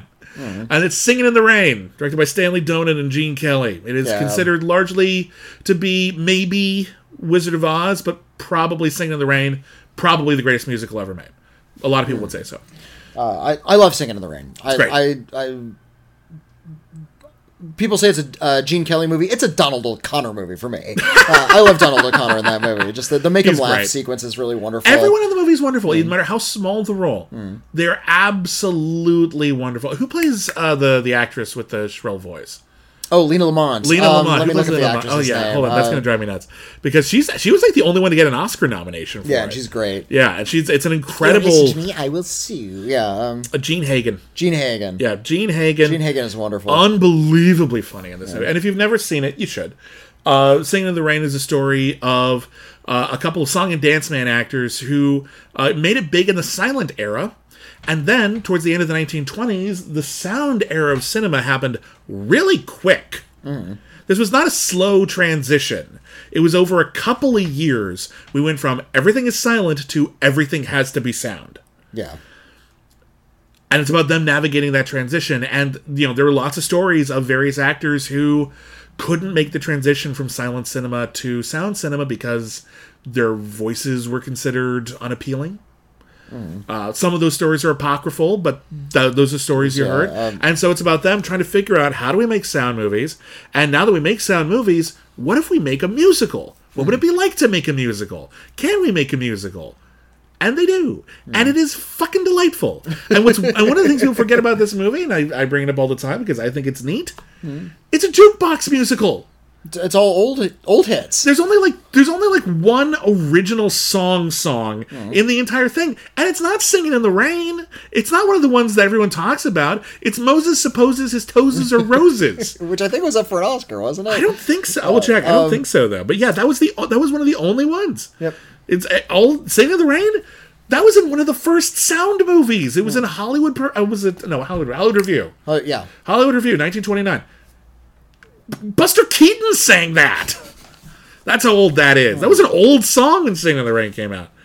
Well, and it's about the silent era, so it's it's a nostalgia piece, isn't it? It's, so it's uh, 1950s Hollywood being nostalgic about 1920s Hollywood, and now we watch it and get nostalgic for 1950s Hollywood. Singing in the Rain was only nominated for two Oscars Jean Hagen for Best Supporting Actress and Best Scoring of a Musical Picture. It lost both. I wonder who it lost to, actually. Let me look this up. Gene Kelly is a very muscular dancer. Uh, and uh, I, I hate to use such crass terms, but an ass for the ages. He's one of the sexiest men who's ever been filmed. just it, it's and I bring it up just because it's so distracting. Like, oh look, there's Gene Kelly's ass again. Like he's No, proud he, of it. he knew. He knew. He knew. He knew. And uh, he's very fond of a, a, a certain kind of dancing, which, uh, and I've talked to some dancers about this. My mom is a dancer, and you know some other people, some friends of hers, uh, who said that prior to Gene Kelly, a lot of dancing was uh, very light and elegant. And uh, Gene Kelly brought a certain kind of muscularity to the dance that Yeah. uh, wasn't really part of the, the pop dancing scene at the time. That's fair. Um, I know little about the history of dance, so somebody who knows more No, about ba- based on more my experience intelligently, but- Mm. watching the history of, of musical film, that tracks. Gene Kelly is not Fred Astaire. No, Fred Astaire you is a twinkle toes, and Gene Kelly is a sexy toes. yeah, and and he was very big on sort of interpretive dance and. Yeah. Uh, good golly, he loved those dream ballets, Oh my he? god, that's my one thing Uh, in Singing in the Rain that you and I have talked about. We're not huge fans of when the movie just stops two thirds of the way through. Hey, what if? What if in this musical we're making about like a middle ages, like a cavalier in the Middle Ages and his romances, he falls asleep. And he has an extended sequence in which he dreams of being in New York City and starting a dance career, and he predicts the future with 100% accuracy.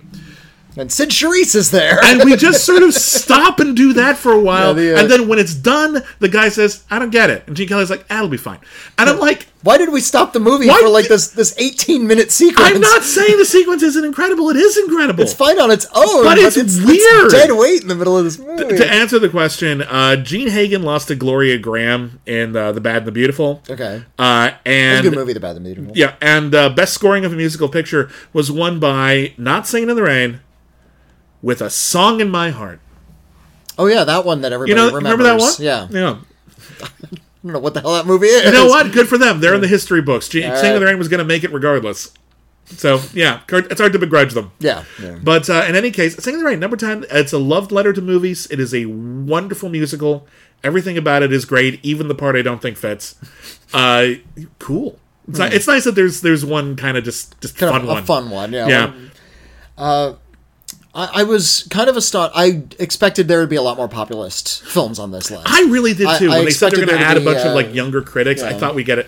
There are no Empire superhero- Strikes Back or something. Star yeah. Wars might have made it. There are no superhero movies on the list to speak of. You'd have to really squint to make Mm-hmm. any of them work. Um, I thought maybe The Dark Knight would make it. Like that was my theory. If a superhero Okay. movie's going to make it, It would be Dark maybe Knight, The yeah. Dark Knight. Um, we don't have a lot of animated films, and both of the ones that we have were directed by Hayao Miyazaki. Mm-hmm. We got uh, My Neighbor Totoro and Spirited Away. I thought maybe Grave of the Fireflies might make it. Mm-hmm. Um, I thought uh, uh, maybe a Pixar film, probably WALL-E, had a shot. Mm-hmm. Apparently not. Um, I'm trying to think, and we had a fair number of films from the 2010s and the uh, 2000s. Hold on, There, there weren't a lot from the 2010s. Uh, in no, fact, there are a um, couple though. There's, there's more There's than a, more than you might more than you might think. But uh, at number 30 yeah. uh, was uh, Celine Sciamma's Portrait of a Lady on Fire, yes, uh, which is a great movie. okay. Yeah, yeah. It's hard. It's hard. To, it's hard to be upset about that. At number I- sixty, I, love like Yeah. logging onto the social media at the wake of all of this because uh, Lon Harris, who's, who does Twitter quite well, said yeah. uh, just last week everybody's uh, you know whining about details in Batman, and now everybody has an opinion on Max Ophuls, Yeah. who did the earrings of Madame de, Yeah. and uh, it's like. It's- when, when did people get really snotty about Celine I- I- people, filmography? people got snotty when movies about women and queer people Hmm. and people of color started getting more spots on the list and knocking off films about white men. And I saw, Oh, I well, saw, p- piss on them. Then. I, I agree. We should piss on them. I saw not a lot, but I saw a few prominent uh, uh, uh, uh, sort of postings out there where people were talking about this is it. They politicized it, and I'm like, um, Film is art, and all art is political. It's always Yeah. been fucking political. What are you film talking film is about? Constantly talking about the world in which we live. Of course, it would be. And I'm sorry when you expand it to 1,600 people.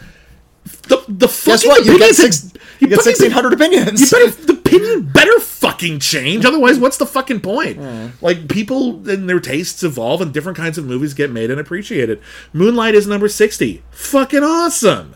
Parasite hmm. is number ninety. Fucking awesome. Get Out is number ninety-five. Fucking awesome. There's a ton of stuff that's been left out. It's only 100 movies. Yeah. But I'm not mad. There's I don't think there's anything in the movie and there's a, I'm looking at this list right now. Oh. And I'm seeing Dante, are you trying to buzz someone into the apartment? He's going after my squawk box. He's trying to press buttons on my squawk box. Hilarious. Um, he ordered some cat. catnip. I can't think of anything on this list, and I'm looking over it right now, where I would be like, I don't get it. I Uh-huh. don't understand why this is here. I think this is a weird choice. Oh, there's a few movies I don't like. We've Oh, talked oh, yeah. about uh, uh, uh, Godard's uh, Histoire du Cinéma. Hmm. I get it. I don't actually like it. I don't actually think it's all that. I don't. It doesn't blow my mind the way it blows everyone else's mind. I find it frustrating and repetitive, in a not and very it's in a not very yeah. illuminating way. I think I- I, think I it's an annoying film actually, but I understand why it's here. I get why people think it's great. It, I, I'm I'm not saying I'm right and they're wrong or they're wrong and I'm right, but the takes are valid. Hmm. Anything in your that really stood out for you? Like, huh? I was glad that Cleo from Five to Seven, the Agnes Varda Yeah. film, was as high as it was. It made it came in at number fourteen. Very close to the top Um, ten. Yeah, and Maya Deren's Meshes of the Afternoon was 16. So that you Yeah. know, those were really high on the list. I've list. never seen Meshes in the Afternoon. Haven't you? Haven't you? That's didn't a watch- short too, it? Yeah, Like, didn't we like watch? 20 Uh, minutes long or uh, yeah, Maya Deren made shorts. Yeah. Uh, didn't we watch some Maya Deren films? we might have. I don't think we watched Uh, that one. All right. Maybe I'll watch it and have a distinct sense of deja vu, but I don't think I saw that one. I, I was surprised at uh, the absence of some notable filmmakers. Robert Altman isn't uh, in the top 100. Louis Buñuel wasn't in the top 100. Yeah, yeah. And not that that there's anything shameful about that, but it, it kind of surprises spots. me. There's 100 spots, and it's weird. Like, I'm trying to think of what Altman would be on there. Probably Nashville. Probably not. Or McCabe and. Mrs. Miller. um, Yeah. Uh, that- that's not a film I like, but I know it's really celebrated. Yeah, it makes sense. Uh, I, I, I'm a bigger fan of, of in his filmography of, and I get a lot of shit for this Popeye, uh, but also The Long Goodbye. Now that I've finally seen it, it's, Long Goodbye is it's excellent. definitely right up there in his in his work. Popeye is shit, dude. I, I, it's the it's I- I my shit. Popeye, That's the thing. Um, I'm yeah. really happy that eight and a half fell way the fuck off the top ten. It's still at number thirty-one. That's way too high for me Mm. Because it's on the list. but I also understand why people love it, so I'm, I'm not mad about it. It's just not to my taste. Bicycle Thieves was way down in the 40s. Forty-one, tied Uh, for forty-one. Kurosawa seems to have fallen out of favor. Maybe he's like a little bit too much of a gimme I now. what's interesting is that there are certain filmmakers who used to have a ton of films on the list. Like I think the last Ku- time Kubrick, Hitchcock. Welles. I think last time Uh, Welles actually had the most films on the list, and he has only I think two now, uh, maybe even one. To- Dreyer has a couple. Yeah. Theodor Dreyer. There's only two Kurosawa films on the top fifty, and it's Rashomon and Seven Samurai. Makes sense. Those are yeah, great movies. I'm not going to complain. yeah, um, Happy to see the piano, the Jane yeah, Campion's that's a piano. cool one, right? The more I think about the power of the dog, the more I like it, and the more astonished I am by it. Yeah, it's Uh, a great film. I feel like that's one that we're going to start reconsidering pretty soon. I think, it, it- given the glut of award season and how Coda kind of just came along and swept everyone away. No disrespect to Coda, it's a lovely film. Uh, Coda I- is very sweet. it's It's, the- it, it, it does not. It, it deserves awards. It's it fine. deserves It's awards. fine, it's yeah. it's wouldn't have been my pick, but it's it's a it's a lovely film, and I'm not mad that it won Best Picture. I think Power of the Dog is going to age very very well, and I think it's it, it's going to be appreciated more and more over time. Um, but I'm looking uh, for like genre films, and I'm look- Very few. By the time we get down to, into the 50s, Yeah. Mm-hmm. uh, you get Blade Runner, uh, the the Ridley Scott movie. Yep, Um, Blade Runner's on there. Once Upon a Time in the West is at 95, tied with Get Out Mm. and The General. And all those, I would argue, are genre films of a sort. The General is a chase movie, basically, Mm-hmm. uh, and a, and a broad comedy. Uh, Once Upon a Time Um, in the West is, I mean, it's a fucking masterpiece from Yeah, Sergio Leone, and and- and there are Get movies, Out is a really is one of those horror movies where you watch it over and over and over again, and it always gives you something more. I will say, I am disappointed in the lack of horror movies on the list. We got Get Out and The Shining made it, which kind of surprised me, Hmm. but no, The Exorcist. Yeah, Isn't that kinda weird? No Frankenstein. No, uh, no Caligari. uh, No, Nosferatu. Yeah, it's there's some sake, uh, weird omissions in the in the horror department. I'm- if, if you're into horror, I mean, Nosferatu is like, in a very real sense, a must see. It's like There's- one of the cornerstones of the I, genre. I, I wrote something up and I don't know if it's been published yet. That's basically just like, hey, I'm not I'm not even complaining because it's a great list and nothing was there's no way everything was going to make the cut. Mm.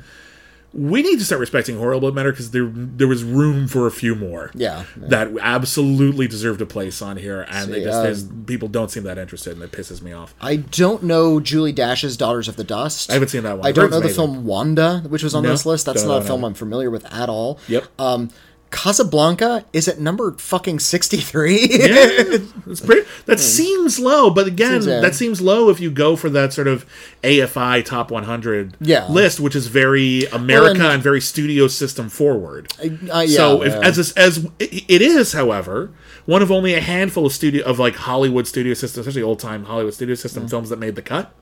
yeah. So if you look at it as them saying it's one of like the eight best Hollywood studio systems at movie Hmm. movies ever, still fair. you might notice there are a lot less films from the 1940s in general. Yeah. Uh, And you and I just uh, we we have a, a podcast called Only the Best. We do all Yeah. of the best picture nominees, and we just finished 1949. So we just went through the 40s. Yeah. and that was often as I was a youth and when I went to film school considered the golden age of Hollywood. That's Yeah. when you know the, the golden age of the studio system when big stars came up. All, Sure. Everything we refer to about sort of glamour in Hollywood kind of eventually 30s settle, 40s, settles yeah. back to sort of the 1940s. Yeah. And it was actually kind of a really spotty decade for Best Picture nominees. There were some really great ones, Right. and there were some completely forgettable But there were- pieces of trash. There were plenty of great movies, though. oh yeah, I mean, we had uh, uh, Shoe Shine, Bicycle Thieves, Mm. The Third Man, all um, um, Best Years of Our Lives, Mm. Citizen Kane. Uh, there were tons of great movies. Uh, but for whatever reason, a lot of them didn't get nominated for Best Picture. But you're right, and not every decade can be equally Mm. uh, uh, represented. It'd be weird if it was. Uh, but yeah, there's but there's always going to be a ton of stuff missing. What I love about this list is that it is more diverse than usual. Doesn't seem like it's the same ten critics picked everything. You know, there's a lot of different uh, opinions and personalities. Great films fell off the list; they'll be fine. More great films made it on the list. Some, one could argue that something like uh, uh, Moonlight or or uh, Portrait of Lady on Fire, this canonizes them. And I've seen some people say, "Is it too soon?" No, Well, let's see. We'll, we'll find out, but We'll like find out in 10 one years, just be patient. I mean, if you think about it, like think of all the movies that were I, I think were made this list in previous generations Mm-hmm. that didn't now. Think about all the movies that were considered some of the best movies ever made, regardless of whether they're on the Sight and Sound poll, that are not now for various reasons because tastes change and our awareness changes. Gone with the Wind was often considered one of the best movies Mm. ever made, and there's no denying it's a handsome production.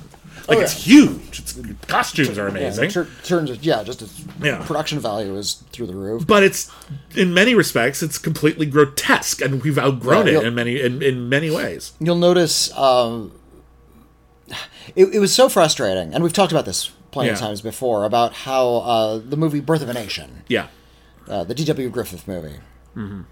was uh, even when we were going to film school, still being taught pretty passionately. Yeah Uh, there was a, often we, with didn't, we a- didn't they didn't screen pretty- it for us but they, we were told it was still significant Mm-hmm. it's like the first feature length movie it was not uh First shown at the White House, it wasn't. yeah, it was the first movie that combined all these filmmaking techniques. It was not. Uh, it was dramatically over credited for being historically significant when what it was was merely very popular at the time Yeah. amongst racists. Um, and there were and there were protests at the time. This is not a new invention. No, no, no. People It- complained at the time that that movie fact, was super fucking racist. uh, Griffith, uh, the story goes, Hmm. made the movie Intolerance after uh, the backlash to Mm-hmm. Yeah. Birth of a Nation. and I he was tried tried to say, "Wait a minute, I, I hear what you're saying. Uh-huh. I'm going to tell this story all about." in- Intolerance. This is Mm-hmm. Actually try. This is going to be my antidote to Uh-huh. Birth of a Nation. And that is apocryphal, it turns out. Is That's a story I had heard in film school as well. He made Intolerance to apologize for Birth of a Nation, so that's what we're going to watch Intolerance instead. Uh, Intolerance also not on this list, you might notice. Uh, Intolerance was made because he felt put upon and wanted to say, hey, you're being very intolerant of me. well, fuck her. kind of a fucker, right? So, the more we become aware of and highlight different elements of various classic films, many of which with things to recommend them, uh-huh. the more we don't want to put them in the canon anymore sometimes. And so, and sometimes films just aren't as popular anymore. Mm. That that's just that's just life. So this is a new and exciting list, and I love it to pieces. And we're going to keep talking about it. I'm sure as time goes on. I'm very curious to hear what other people's opinions are mm. of the Sight and Sound poll. And before we get into our top 10 list, these are the films we would have voted for. Uh, I want to tell people now. Uh, firstly, enjoy these commercials. What's so special about Hero Bread's soft, fluffy, and delicious breads, buns, and tortillas? Hero Bread serves up 0 to 1 grams of net carbs, 5 to 11 grams of protein, and high fiber in every delicious serving. Made with natural ingredients, Hero Bread supports gut health, promotes weight management, and helps maintain blood sugar. Hero also drops other limited edition ultra low net carb goodies like rich, flaky croissants and buttery brioche slider rolls. Head to hero.co to shop today. And if Those were you some good commercials. and if you're listening to us on our Patreon page where you don't have to listen to the commercials, that was just a weird pause in the episode. now, well, the other thing I want to say Thanks for, for but thank you for tolerating our mid roll. Helps, Thank you so helps much us keep the lights on. Really does. Uh, but uh, the other thing I wanted to say is please email us and tell us what you thought. And, and feel free to share your own top 10 lists as well. Mm. Our email address is letters at criticallyacclaimed.net. We also have a P.O. box. Yeah, send us uh, an actual physical letter, P.O. Box 641565, Los Angeles, California, 90064. please mail in your top 10 lists. Yeah. We love that. We want to read them. So please let us know what you would have picked if the if the honor was on you. And remember, this is for posterity. That is whatever that means for you. You get to choose the criteria. and I want to talk about our criteria uh, as well. The, the best movies of all time? Are you choosing just your favorite? Because those aren't necessarily the same things. Mm-hmm. So, with that said, Uh-huh. let's present our list uh, of the top 10. And I want to talk about where your head was at Okay. when you came up with your list. Because I'll tell you where mine was. Uh, I decided that I'm going to reserve about half the list Okay. for movies that I can't argue. Okay. That I think actually are genuinely that great and deserve to be on the list and stay on the list because they're genuinely that great. Mm. I will allow myself to cement a few legacies. Yeah. And then I decided that the other half, whatever I fucking want. It's films that I even if no one else votes for them, I want uh. them to get a I want them to get on there. And these are all films that I think have an argument that could be they belong in a top 10 of all time. Yeah. But I also acknowledge that there are hundreds of those. So I had to pick my battles. My runners up list is absurd. Uh, and it was it was really really tricky. So anyway, there's five that might feel kind of safe, Mm. and another six that are me taking swings. Uh, I, I have a few. Another, uh, another five, sorry, yeah. another five. Yeah. I have a few unassailable class. My uh, all ten of mine were whatever the fuck I wanted, Okay. um, because it's my list. it is your list. Uh, and the idea of uh, requiring certain kinds of films for posterity is just pressure we put on ourselves. Granted. Uh, and I also but I also believe that I, I didn't. My point. My point is this: I didn't want to not put a film on my list just because it's an all-time classic. okay. So I'm not when I when I thought to myself, "Oh, this movie is one of the best movies ever made," and then my next thought was, "That's probably going to be on there anyway," and then I thought to myself, "Yeah, but I'm putting it on there anyway." so I'm just I allowed myself that, but I didn't want to only do that. Yeah. So I wanted to make sure I was I had a healthy combination of both because some of the old ones made the list. Yeah, that's I, on. I have some old classics, and I also, once again, wanted to avoid repeating myself. Uh, just no, You could just pick whatever. This is what. Here's here's my question. Here's, here's why. Here's why I question that. This is what you would have voted for. They're not going to go back to your old podcasts and say like, "Well, you also like these." yeah, You you know that, that's Well- for that's for you. Yeah. That's not for posterity. That's for you though. Well, and I also acknowledge that this is uh, a way to bring attention to movies Okay. that aren't necessarily getting attention. All right. Uh, it, it's possible to vote for a film because you want others to see Mm-hmm. that it should be considered as one of the best films of all time when it often isn't. Uh, yeah, and that's I've got a few of those as well. Yeah. Okay. Um, no, I did not put Gremlins 2 the new batch on my list. I'm actually surprised and disappointed. I assumed you would. Because There's a great argument to be hmm. made for that. I, I, I did, we did a commentary track for Gremlins 2, the new Yeah. batch. Uh, it's, it was one of my favorite movies when I was, I was 11, and I go hmm. back and I realize how profoundly self-reflexive it is as a piece of cinema. It is. It's great. Also, it just has some of the best special effects. All those creatures are just fascinating to look at. Yep. It's uh, a live-action Chuck Jones cartoon. Yep. It is to the point where Daffy Duck actually shows up. Chuck Jones is in the first Gremlins. Yeah. he's not in this one, but he, uh, yeah, Yeah. Mel Blanc is in it. I think it was one of the last things he did. Yeah. Oh, I think it is actually. Yeah. Uh, I think I think I think they got him out of retirement actually. Uh, Joe Dante would have been able to. Yeah. Uh, so in any case, here's what we're going to do. If you're familiar with our podcast, The Iron List, we're going to do it a little differently. In the Iron List, we don't rank things. Here, and even though it turns out the Sight and Sound poll doesn't rank things, you don't have to submit a ranked list. You just one to ten is fine. Uh, for the sake of coming up with some kind of order, and also because we both kind of thought you were supposed to rank them, we we did. Yeah. So we're gonna put our ten to one. Don't put too much too much emphasis on the ranking. But if we, you know, had a gun to our head, this is what we would have picked. Uh, Whitney, what is your number 10 and tell us your rationale?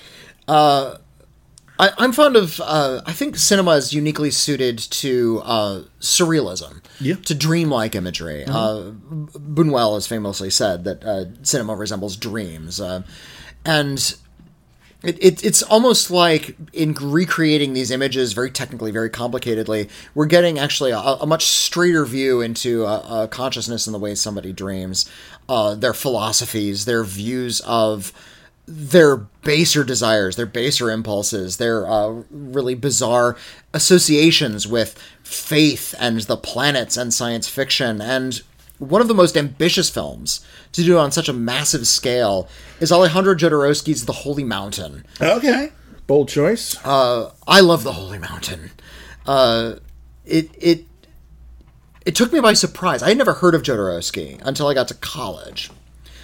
Uh, Jodorowsky's a, a Chilean filmmaker, and he he's often credited as making the very first midnight movie. He made a film called El Topo, which uh, some film programmer in New York decided to run after hours. Uh, he has he's gone on record saying that his films should function the same way acid does. Yeah. you should watch one of these movies instead of taking LSD. Yeah. Saves a lot of money.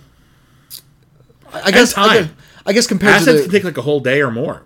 yeah, I, I, I've never taken acid, but I've seen Jodorowsky movies. So you've got the gist. so yeah, I, I, I, at least- I have a primer. Yeah. uh, yeah, uh, the Holy Mountain is a fable about a Christ figure who goes into a corrupt world, and of course, every uh, person he meets is a symbol for some sort of corruption in the modern world. And he ends up going to this giant tower that's in the middle of the town, and he rides up on a, a gigantic fishhook, and people worship the tower. And what's up in the tower? But Jodorowsky himself, playing the grand spiritual master, and inducts Christ into this cadre of planetary gods. Essentially, they're they're each named uh, after they each like rule over a different planet in the cosmos and there's a lot of this zodiac imagery and we get vignettes as to what life is like on their home planet. Uh, and each one represents like a different uh, facet of humanity. One is about aggression one is about sensuality etc., et cetera et cetera. But he also has uh, you know takes times to, a little bit of time to alchemically turn christ's shit into gold. Uh, he's got a lot of big ideas. and of course, it ends on this really kind of fun, self reflexive note. Um, it'll blow your fucking mind, man. Oh yeah, it's one of the trippiest movies out there. Yeah. uh, in in and I like uh, that kind of trippy movie. And you'll find if you go like into the if you delve into the trenches of something like something weird video, you'll find a lot of these kinds of psychedelic drug movies. But those movies didn't have any money. and they didn't have a lot of ambition. They're just trying to you know, be a little bit more of an exploitation movie. This, uh, the Holy Mountain is takes a lot of the cues from those like psychedelic drug movies that came before. This movie came out in 1974, uh, and turns it into what I think a lot of the ambitions were of those movies to explode the human mind, to unlock ideas of, of religion and sexuality. What does it mean? Fuck if I know. but there's a lot to discuss, and uh, I really dig just sort of the aggression of his surreal imagery, how off putting he's trying to be a lot of the time. Uh, he's a really, really interesting filmmaker. Uh, didn't make my list, but I respect it. Mm-hmm. I respect it. Uh, my number ten uh, is a film that is one of my favorite movies. Okay. Uh, but it's a film that I, I was like, I should put this on the top 10 list, and I decided that I should because there is a general tendency, and this did bear out, to eschew mainstream Hollywood type films. Yes. Action movies, blockbusters. Uh, and I get it. However, I do believe that there is so much effort and talent and money, obviously, and time invested in those genres that it would be disappointing if none of them achieved true greatness.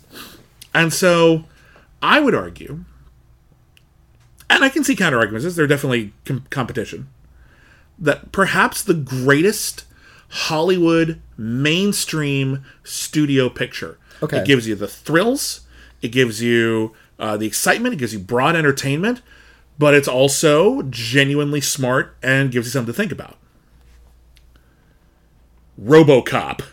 I'm glad you chose RoboCop. I was Right? this close to putting. Oh my God, I love you for it. didn't put RoboCop on my list, but I was really close to putting RoboCop. Obviously, the original list. RoboCop, 1987, directed by Paul Verhoeven. RoboCop is a stupid name for a movie. It was mocked at the time. It was con- it's it's ludicrous, right? it's it's, it- a, it it's about like a, a- robot cop. How could you? It sounded like some sort of like 50s B movie. It sounds it sounds like a comic book that would last three issues. Like it's not a, it's not a great name. It's not even a great premise on the surface, and yet the actual film that we got out of it is Hmm. talking about what happens when we commodify everything? What happens it's- when the pol- commodification of, of the law. Yeah. It's about the commodification of uh, crime. What it's is about the, the- commodification of the very body. What was the 1980s and indeed the aftermath of the 1980s, except capitalism run amok? Like, it was always part of the American system, but uh, it started getting deregulated more and it started controlling our lives more. And if we privatized the police, which is the inciting incident basically for the movie, uh, then the police, it argued, becomes property of a corporation. And a police officer dies in the line of duty, and they say, hey, you know what? He's We property own, now. We own his corpse. Fuck it. Let's make him a cyborg, and then we'll have an unstoppable law enforcement machine that does whatever we want and will allow us to break the law whenever we want to because we own him. And it is about losing your identity to a corrupt capitalist system. It is also fucking badass. It, It's what- a legitimately cool action movie full It's, of uh, amazing action sequences, awesome visual effects. Ed 209 is a glorious movie monster.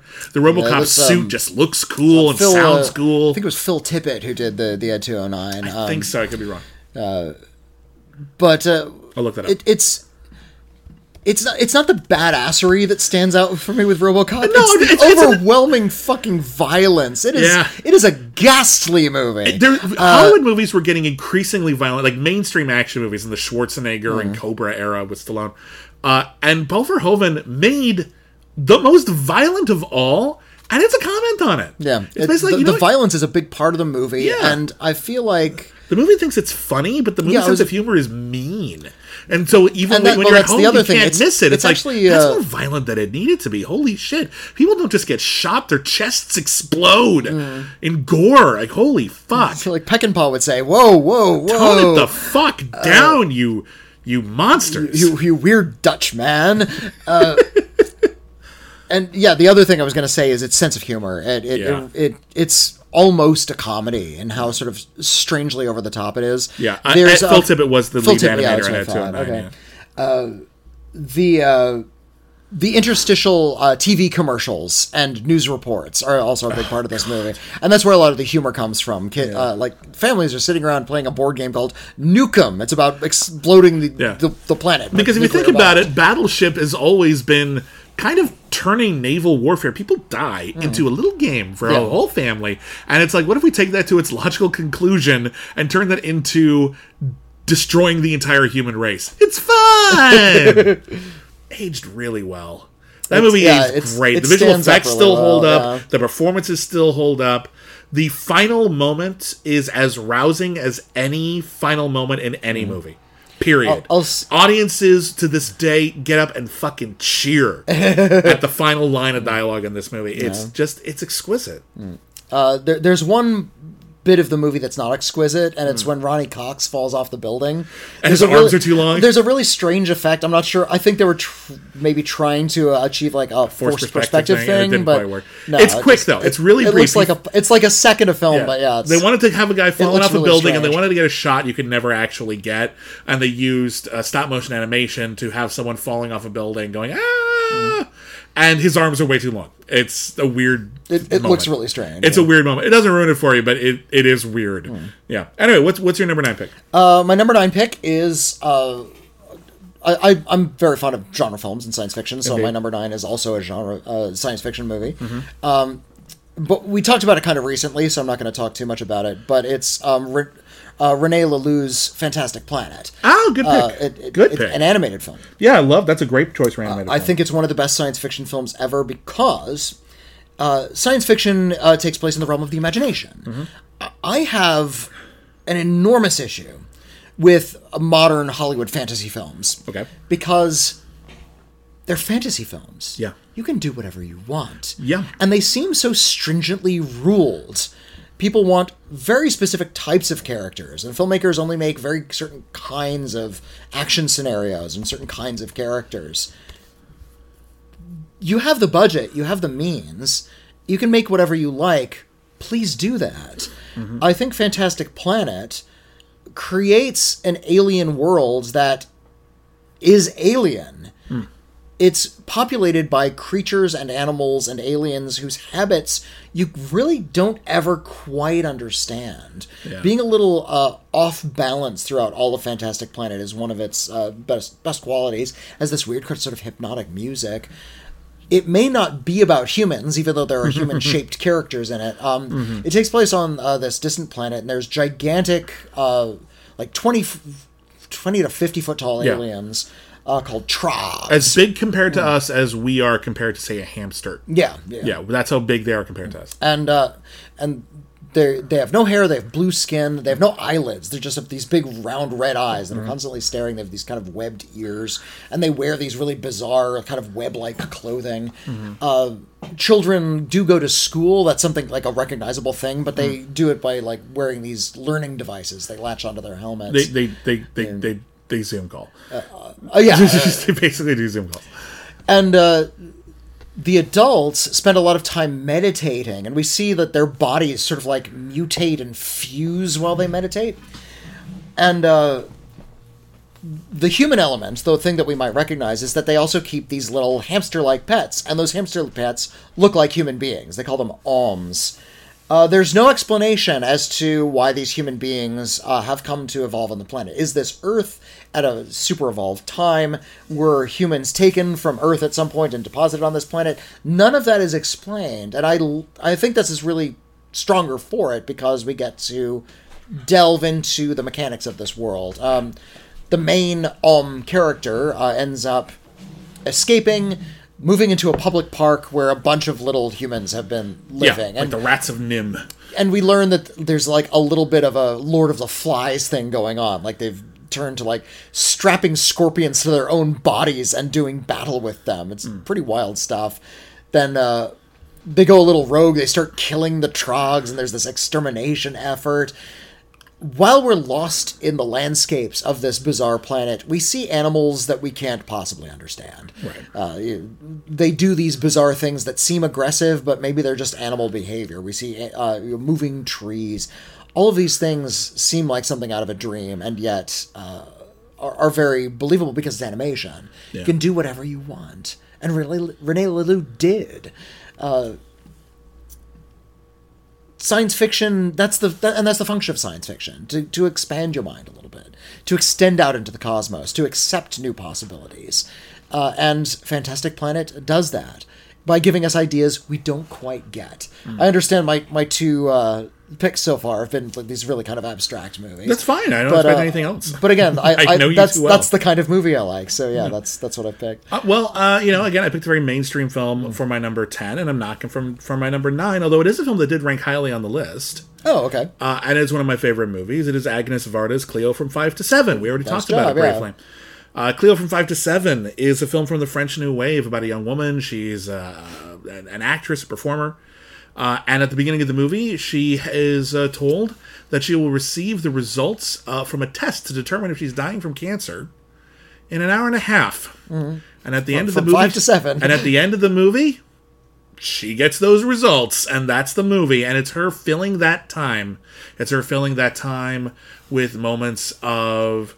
Uh, uh, like, it- she's a model so she yeah, she, she has some, she has some bit, work. yeah. Um, it's her trying to just go shopping. It's her uh, uh, just getting distracted in the park and like letting herself feel the moment. And it's her worrying quite deeply and maybe forming meaningful connection with somebody. It is a film about how time is relative. This feels like all the time she's got before her life may change forever. She's got to fill it. And yet it's full of little tiny moments. And an entire life feels lived in almost real time in Cleo from 5 to 7. And it is lush. It is so ecstatically filmed. Agnes Varda loves this character and their world. And you, you don't see city streets feel this vibrant. And a lot of it was done very guerrilla style in order to get that. But um, it's a movie about fear of death, and it's a movie about being completely alive. And that speaks very much to me. I am deeply phobic of death, and I am trying to make the most of my life. And those things don't go well together. It's actually a very anxious existence, and it's a very anxious the- film, but it's a very sweet film as well. it it's it's incredibly humane. Yes. Uh, it Cleo from Five to Seven looks into this woman's heart and uh, and finds every bit of it. Yeah. Uh, it finds the joy she feels. It finds the the sort of uh, strange, tiny ecstasies of going to work. Uh, those those connections you have with people, which alternate between feeling profound and completely frivolous. Uh, that, that's something I really like about sort of her connections with other people is she is facing her mortality, Cleo. And that, of course, when you're faced with mor- your mortality, you're kind of in this weird headspace where you are now under pressure to find something profound in your life. Mm. And stories of this type usually f- have the the conclusion be very something very simple. Yeah. I was with my family. That wasn't that sweet. I guess it was all about family this whole time. Yeah. Uh, there, there's episodes of The is. Simpsons about this, for goodness sake. And uh, Agnes Varda knows how shitty and trite that is. Mm-hmm. How the the search for profundity can provide little flashes of it, and how that same moment can at the same time feel like a complete waste. Yeah. And how that stumbling through is a big part of life. It's incredibly French, isn't it? You'll notice there are a lot of French films on the the, the uh, Hey, site there's a lot of great French movies out there, and and not nearly enough representation throughout the entire world. We need to fix th- that. I think there were like two Senegalese movies, and Okay. I, we were asked recently like what countries we would want to know all about, and I, I said Nigeria for one of my uh, one of my choices. If, Yeah. if I could add Senegal, sure. I would because I, the Senegalese film scene is just amazing. All right, what's what's your next uh, what's your next pick? Well, my film, my next film is also about death and uh, the contemplation thereof and the fear thereof, and how death sort of waits ahead of you as this big, terrifying, abandoned carnival chasm. Uh-huh. It's Herk Harvey's Carnival of Souls. oh, I love that you picked this. this is one of the best Speaking of horror, great horror movies. This is one of the best horror movies ever made, just hands down. Yeah. I, I put it on the list of one of the best ever made. yeah, uh, and I love the story of its making because Herk Harvey, the director, only made this is the only narrative feature he ever made. yeah. He made industrial movies. You've seen a lot of his work on Mystery Science Theater Yeah, 3000. Herk Harvey made films like Why Study Industrial Arts? And literally, the whole movie mm. is two guys in high school, and one guy's like, "Hey, why do you take wood shop?" Well, let me explain why I take wood shop for the next Oh, fifteen wait, wait, hang minutes. on, hang on, hang on. Be a twentieth is animated. Right. oh, I'm sorry. Let, let's let's let's reenact why study industrial arts. Hey, Tom. Hey, how are you doing there? Um, Why do you take woodshop? Oh, that's a good question. I asked my wood shop teacher how about that myself, and uh, what he said was. You know, that's a good question, and I'm glad you asked me that question. Here's why you should study industrial arts. You can make stuff. Stretch that out for another Yeah. 15 minutes, and everyone goes, Oh, I should take industrial arts. And then big fanfare. Bum, bum, bum, bum. Thank you, Centron. Uh, yeah, it's Yeah, that's he made so many movies that were made to convince kids in school to take certain majors or teach proper safety mm-hmm. or remind people why like various things that they take for granted are important to industry. Mm-hmm. And here's the thing about making a ton of movies. You get better at it. And by the time he made an actual narrative feature, mm. Herk Harvey, one would almost wonder if by accident really knew what he was doing, and he made one of the best horror movies ever made. here here's what he did he you watch those old shorts Yeah. and they're they're populated by non-actors Yeah. uh, or or like local theater kids Yeah, and their performances tend to be really stagey and really over the top really stiff. Yeah, he's clearly not an actor's director no, when we get to uh, the main character of carnival of souls yeah, was played by an actress named Candice Hilligoss he's clearly asking her to be a little bit larger than life yeah. The music is it, it sounds uh it sounds very industrial. It's all organ music. She's a, a church organist. yeah, She's a church organist and she's also an atheist. yeah, Uh, and there's something very functional about everything in the movie. yeah, And that functionality makes the supernatural elements that much like more terrifyingly striking in this very plainly shot uh, scenes. He's not dressing up a lot of this stuff. Ghosts appear. Yeah. And they feel real in that moment. And uh, a lot of the uh, he shot like just on regular city streets. He shot out in the world, and when the ghosts show up, it feels like ghosts exist next to you in the real world. Yeah. And uh, the the plot of the movie is uh, the main character uh, drives off a bridge and survives, Has a near death experience. Yeah. Yeah. and starts having these very strange visions afterwards, and she's Yeah. terrified of the world. Yeah. Uh, it feels like she's living in a nightmare. And I, I'm not sure if you've ever had those nightmares where the world looks completely ordinary and there's nothing strange happening, and yet you're terrified of everything. You know it's wrong. You know something There's just off. something Yeah. wrong. Carnival of Souls, the world is off. Yeah. Time is out of joint. And, and there's a really wonderful virtuosic sequence where Herk Harvey found a, an actual abandoned carnival Oh, yeah. and takes his camera in there and has these people in ghost makeup running around chasing the main character. And for some reason, it's the scariest thing you've ever seen. Yeah. I'm sure they found the carnival and wrote a mm. movie around it. Yeah, It feels like that kind of low budget. It was a low this- budget. it- it's it's it's in like the public 30 domain. Mm-hmm. It's a low budget movie. It's it's the same as Night of the Living Dead. They made it because horror movies make money. We can make it anywhere, middle of nowhere, no actors, and we'll be able to make money. And they emerged with one of the most atmospheric and in some cases very transformative horror movies ever made. I love that you picked this movie. I love it. That's a great pick. Thank you. Fantastic. Thank you. Uh, my next pick is one that is probably the most controversial on my uh, uh, top ten. Did you pick that- Gremlins too? no, I love it though. Alright. Uh, it's it's a film that I know is controversial because uh, when I told someone they had Sight and Sound poll that I would have put this on my list, Mm. they went, "Oh, let's not open up that debate." Is I- it something from this year? It is something from very recently. Okay. It is something from 2020. Okay. It is a whole cycle of films. Oh, I picked Steve McQueen's Small Axe. Yeah, yeah. And I was a little I'm pr- concerned. proud like, of you. I'm proud of you. a- This, I, I also was considering Yeah. Small Axe. I, I was a little con- I wasn't concerned about it being too soon. I'm super confident this is one of the most incredible cinematic achievements, at least of the last ten years, and I think arguably of all time because I'm putting it here. Um, but I was a little concerned, like, is this allowed? And then I looked at some previous uh, Sight and Sound polls, and I saw that other in previous Sound people had uh, nominated in its entirety the Decalogue which is 10 films. that is 10 films made for television. Uh, then the Decalogue were 10 films, and each film was inspired by a different one of the Ten Commandments. Yeah. So, Great cycle of films, by the way. I uh, highly recommend the sure. Decalogue. So, my point is, this is fair game. Uh huh.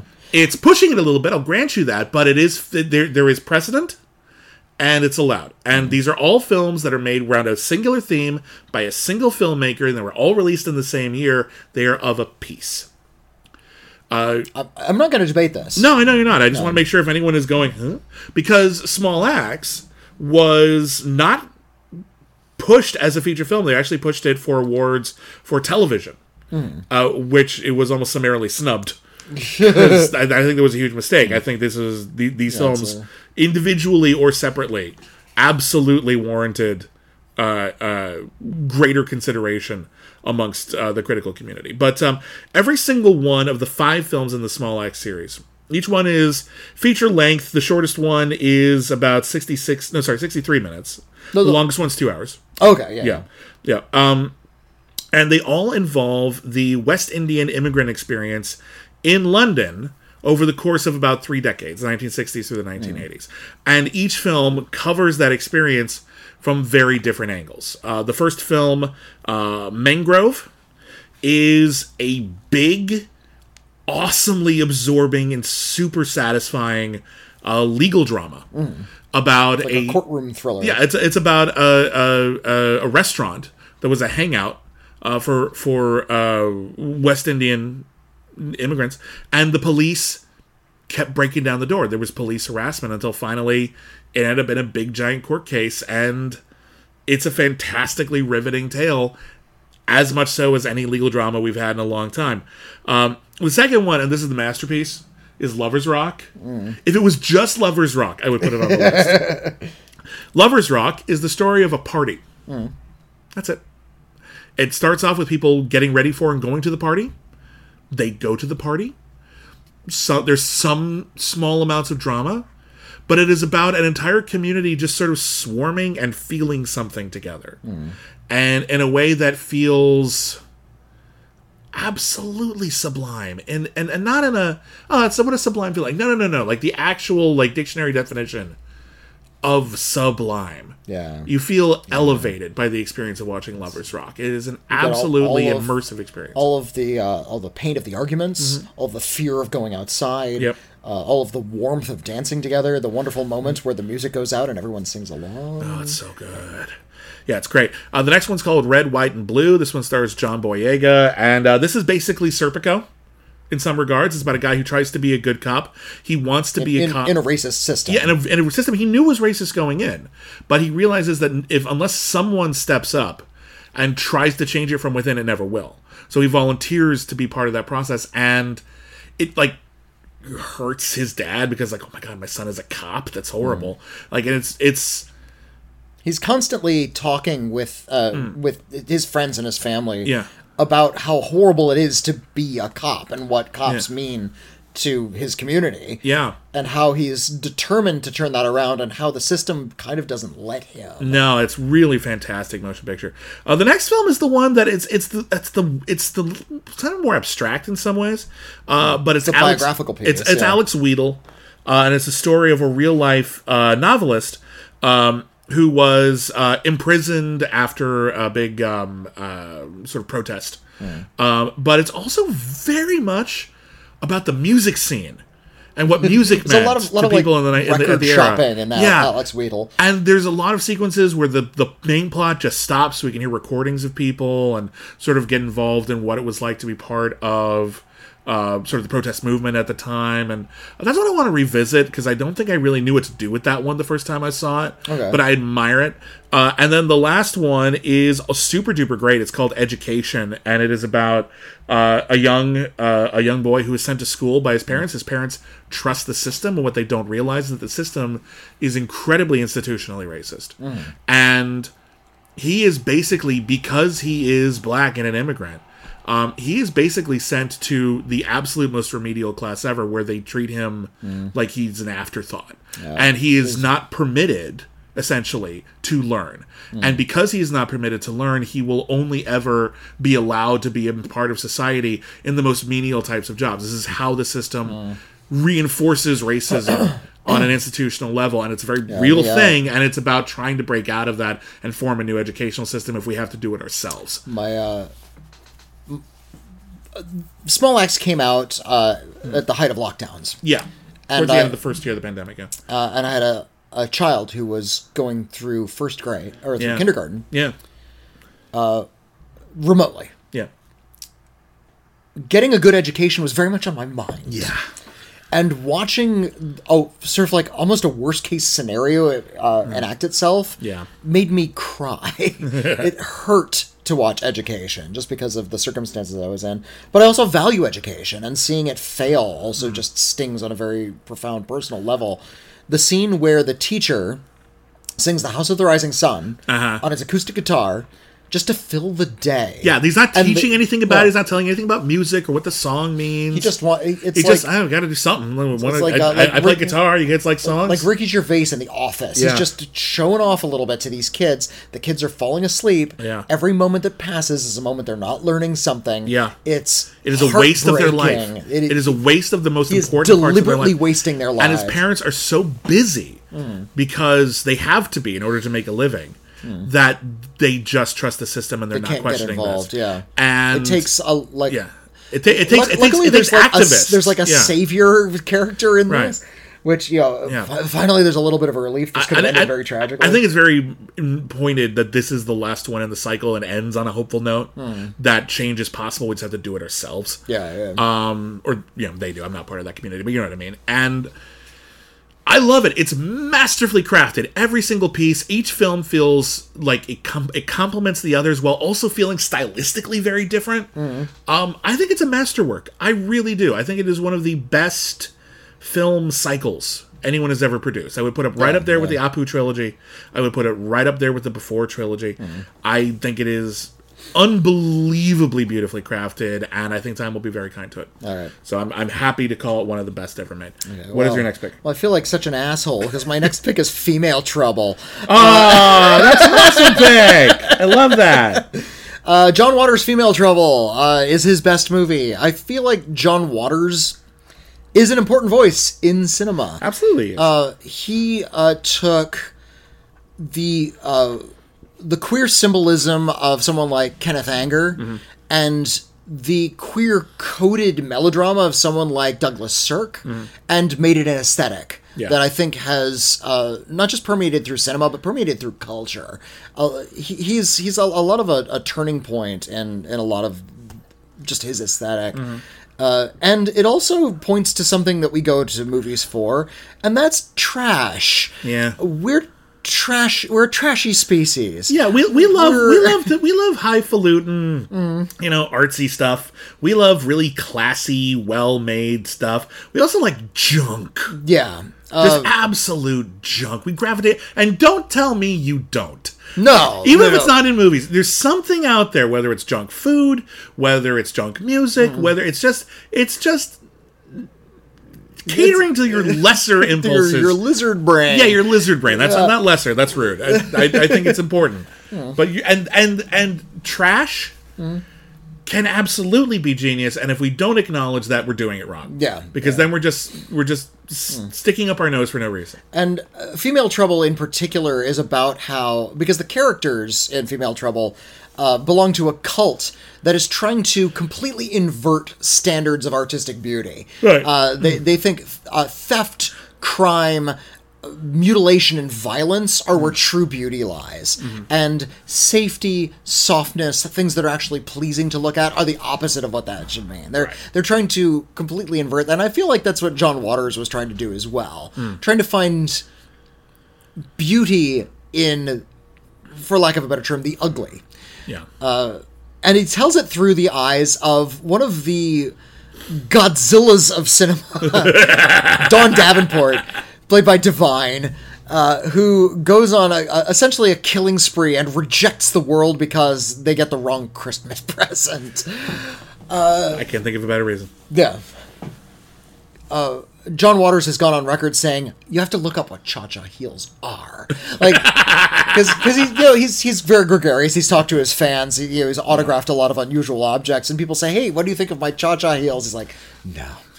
That's not cha-cha heels. Cha-cha heels, they're not the platform shoes. They're actually like Yeah, kind Priest- yeah. of kind of low-heeled shoes comparatively. Yeah. uh, so- it's not just the term for shoes you like. Yeah, No, there's a, there's an actual definition to the cha cha heel, and uh, we, which is how the present goes wrong. Pardon? Well, the present goes wrong, doesn't it? No, well, Dawn it- Davenport just doesn't doesn't get the cha-cha heels. That Exactly. It's sets her on a dark Path. People don't understand the significance Yeah, of the uh, cha-cha heel, and that's what sets it down in all emotion. Yeah, she ends up having an affair with this drifter who is also played by Divine, which is really strange. There's, there, there is a sex scene between Divine and Divine, and just using some clever editing. Right. Mink Stole is in the movie. Hmm. Mink Stole is brilliant in everything. Well, Mink Stole's in all of John Waters' movies. Uh, but yeah, just sort of going down every single character's strange path and going into this weird kind of cult mentality. Uh, John Waters is, of course, drawing from a lot of uh, current events and a lot of like kidnappings in the news.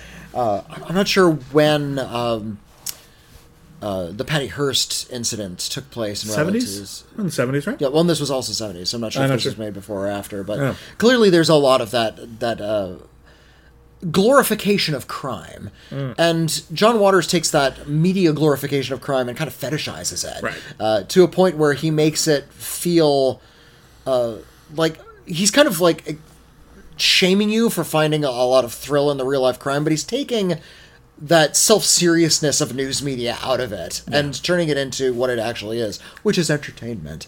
Uh, so he's also making this weird kind of media commentary as well. There is a, a strange brilliance to the junk of female trouble. Uh, it's rough to watch. It's rated NC 17. There's a lot of. Uh, cussing and screaming. If hmm. you don't like movies about shrill, shrill characters, maybe don't see it.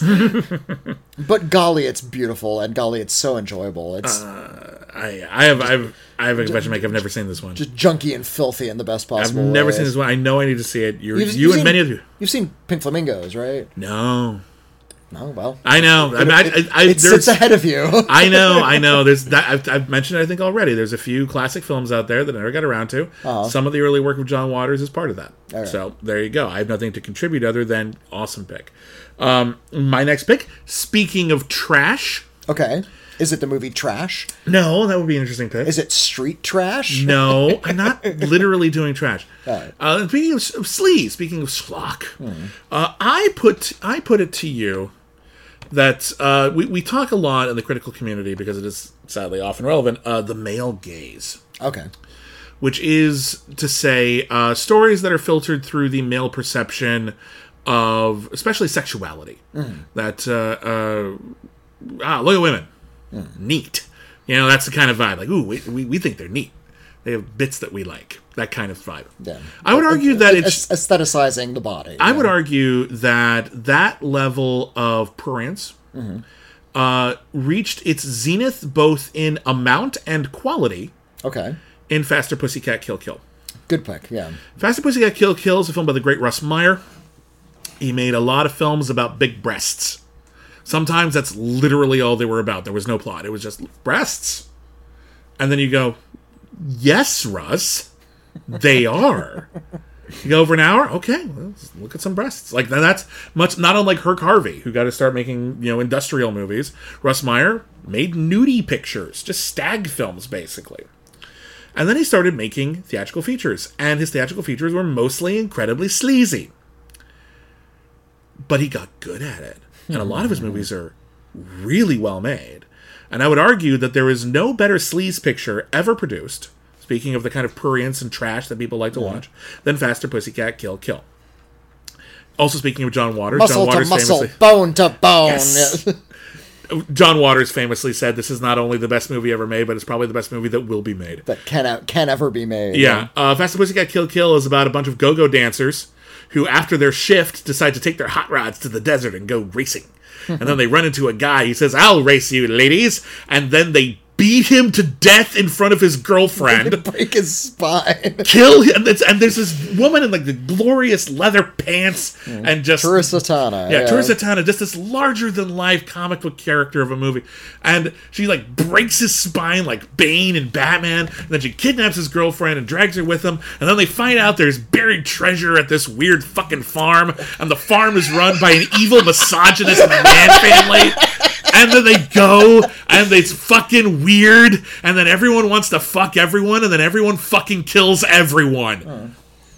And it's amazing. And it reaches a level of profundity in that. And i'm not There's- yeah. exaggerating.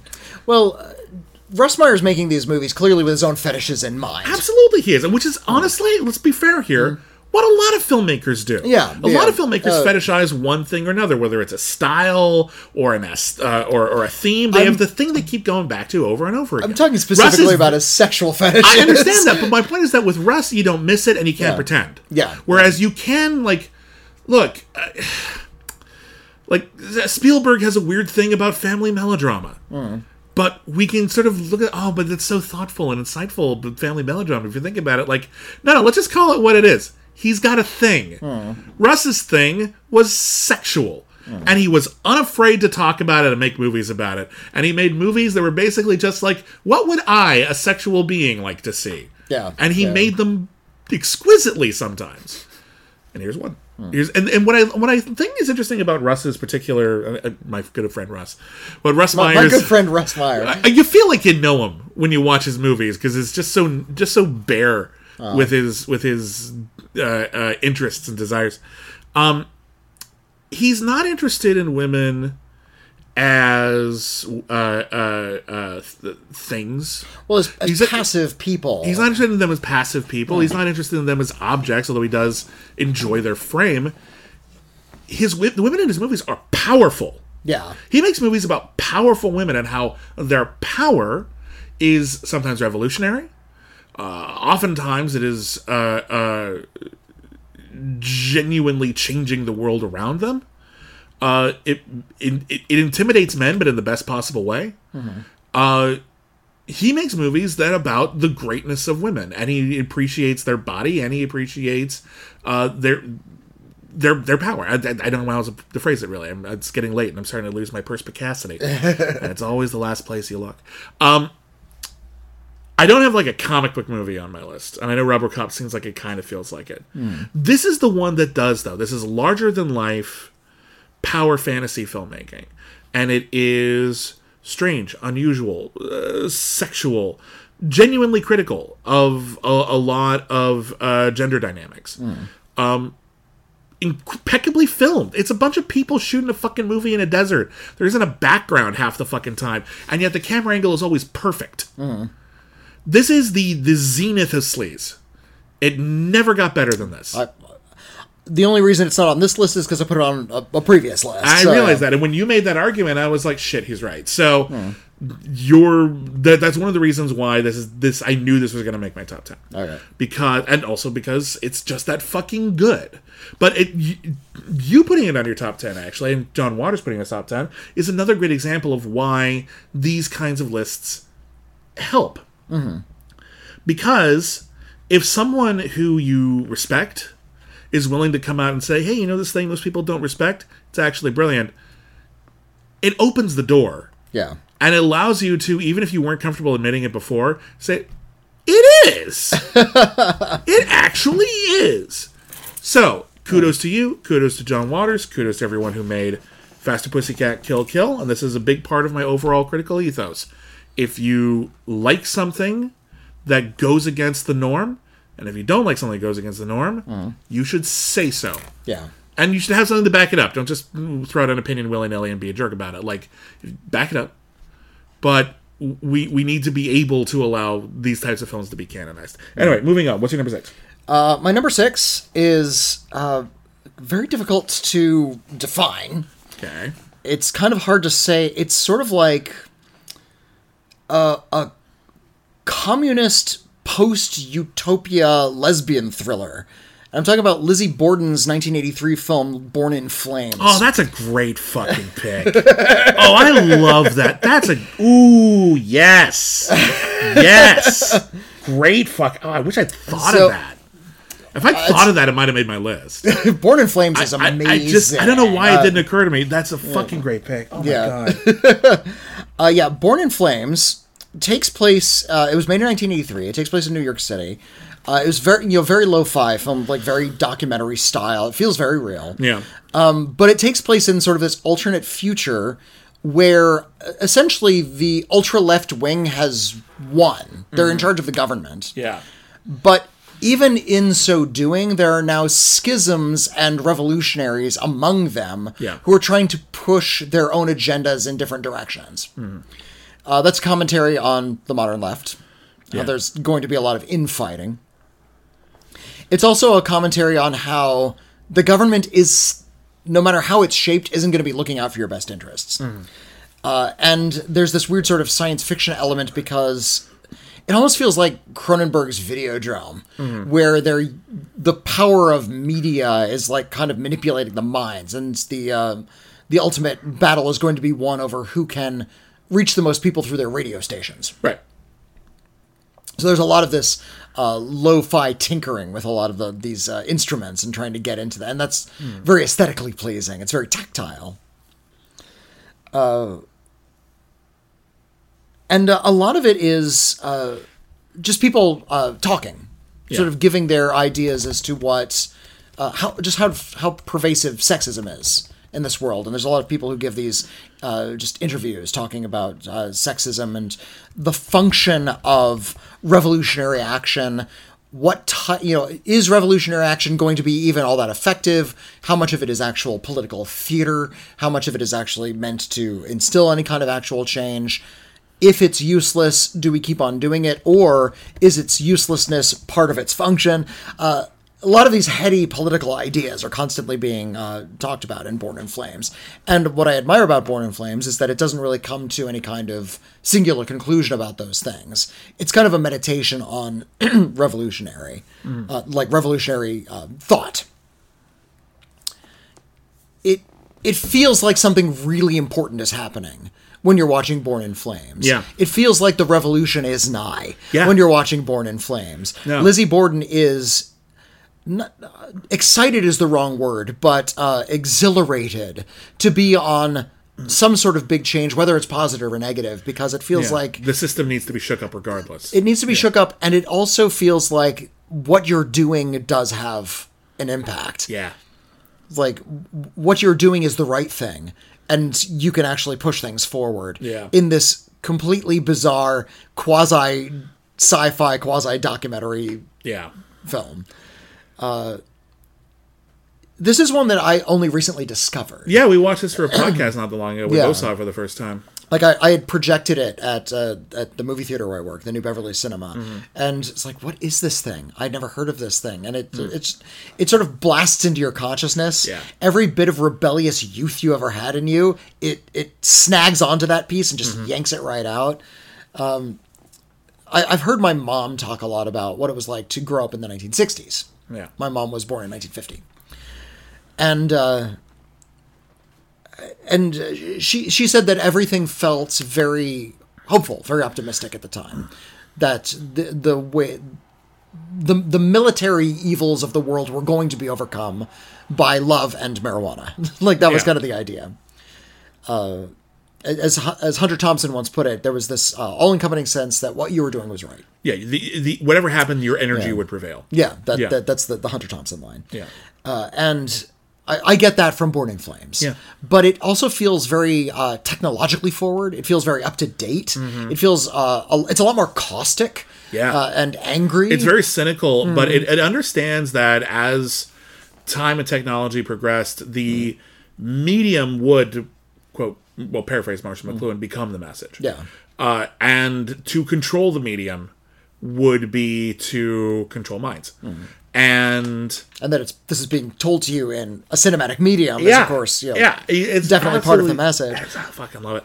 I love the scenes in this movie, and they manages to feel like, like yeah, of uh, a whole bunch of uh, the women in Born in Flames. One of them was played by uh, Kathryn Bigelow before she. That's be- right, Yeah, yeah. before she, she became so well known. I think she she did some sort of technical work on this. She might have done some work but, as well. Um, but um, everyone rides bikes. And it's like this just incredibly like heroic, like, oh, they're coming on their bikes. Shit. Shit's about to hit the fucking fan. Here comes the bike brigade. I love this movie. This movie captures a rebellious spirit that so few films ever come close to. Like it's mm-hmm. like this in Battle of Algiers. Like it's that level. yeah. And that's fucking great. If I had thought of that, it would have been top 10. I'm dead serious.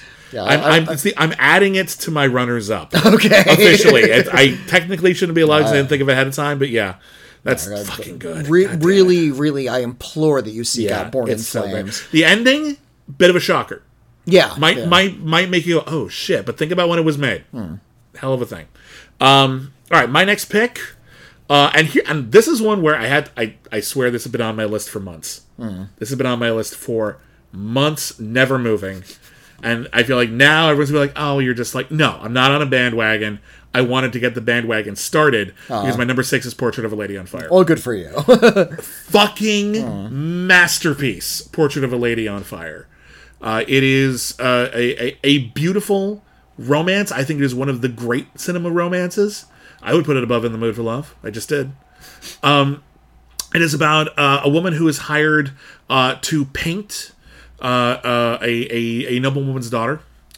Uh, and the painting is ostensibly in order to entice wealthy suitors because they can't go see her. They will see the painting and they'll go, oh, very attractive. I'll marry them forever. That's what's on the table. The, uh, the young woman in question has no interest in this for perhaps obvious reasons. Uh, and over the course of the film, as they are left to their own devices, they're eventually left all alone on an island with uh, some of the, the female servants. Um, it becomes a story about women's spaces and also becomes a story about how women look at each Looking, other. yeah. Yeah, we're so obsessed with, I just mentioned the male gaze, that to see a film like Portrait of a Lady on Fire, which is entirely told from a woman's gaze. There's like one line of dialogue spoken by a man in this movie, and it's and towards the end, it's an incidental guy. He's like, "Oh, is this it? Like that's it? Like that's all he says. It's like a delivery it's, guy. It's a world devoid of men. It's And- a world devoid of men that uh, when a man talks, it feels shocking. Um, to be immersed in that world and to view the world entirely through that lens and through people talking about it, actually talking about what it means to look at someone and see them truly, uh, to be immersed entirely in women's spaces and see how liberating that is, even though it's going to be incredibly fleeting because of the nature of the world in which they live. Uh, beautifully acted, gorgeously photographed, incredibly romantic, very sexy. It's got like two of the best tearjerker endings ever. it's not like two of them. like Yeah, it's, I didn't know you were allowed to do that. Um, I consider it an all timer. It is absolutely. I remember the first time I saw it, I'm like, I am witnessing Mm-hmm. one of the best films. And it's one of those films where like you love it, you love it, you love it, and you're just like, And then the acapella scene comes up, and your, Yeah, your you- heart falls out of your body. there's that moment where you're just afraid this is gonna get fucked up somehow. Somehow this is gonna not stick the landing, and then it does, and it's even better, and it's just an incredible, an incredible achievement, and I think it's just really it's arguably the best cinematic love story. I love it to pieces. I'm, I'm glad it ended up at like what 30, 31. Thirty. Yeah. Yeah, that's a good place for it, and I would have put it higher. it's really great. As you can put it tell, I put it on my you top ten. top 10, yeah. So there you go. I think it's brilliant. Uh, I agree. Yeah. I agree. I uh, I like to um, two movies came out in 2019 that I I find to be like sort of mirrors of each other. Yeah, Uh, Portrait of the Lady on Fire would make a great double feature with The Lighthouse, sure. uh, which is Yeah. about two men on an island made by a man. and that and, movie uh, goes in very different directions, yeah, doesn't it? when two women are put on an island and they're filmed by a woman, they look at each other. Yeah. They consider each other. They think about art. They fall in love. they help other women. A servant has a crisis in that movie, and they think nothing but to help her. yeah, Then you go to the lighthouse. There's no color in that world. It's black and white. yeah, Nature hates you. yeah. The world is wet and damp. You fart on each other. Yeah. These two men hate each other. They think of nothing but getting drunk, and then they fill each other's mouths with dirt. I mean, yeah, you're not wrong. you're not wrong at all. It's pretty much And, yeah. and I love both of those movies. sure, they're both great films. Uh, they're both wonderful. There were three great movies uh, that came out in 2019, and I nearly put one of them on my list, and the other one was A Hidden Life, oh yeah, which that which movie are lot, like yeah. all those three are like all timers. I need to watch that movie again because I, I liked it. You loved it. I think you need to see it through your eyes because it's really great. I- I'm I'm obsessed with.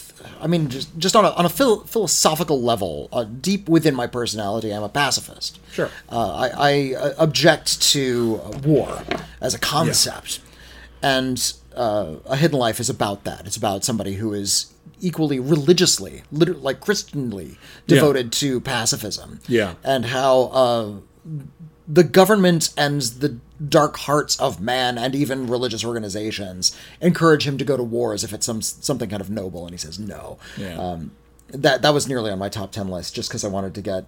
I get it. All three of those movies, I feel like I would have bought it. should be talked about in equal esteem because I love them all. All right, well, what's your next pick? But uh, my next pick, we're up to number five. Yeah.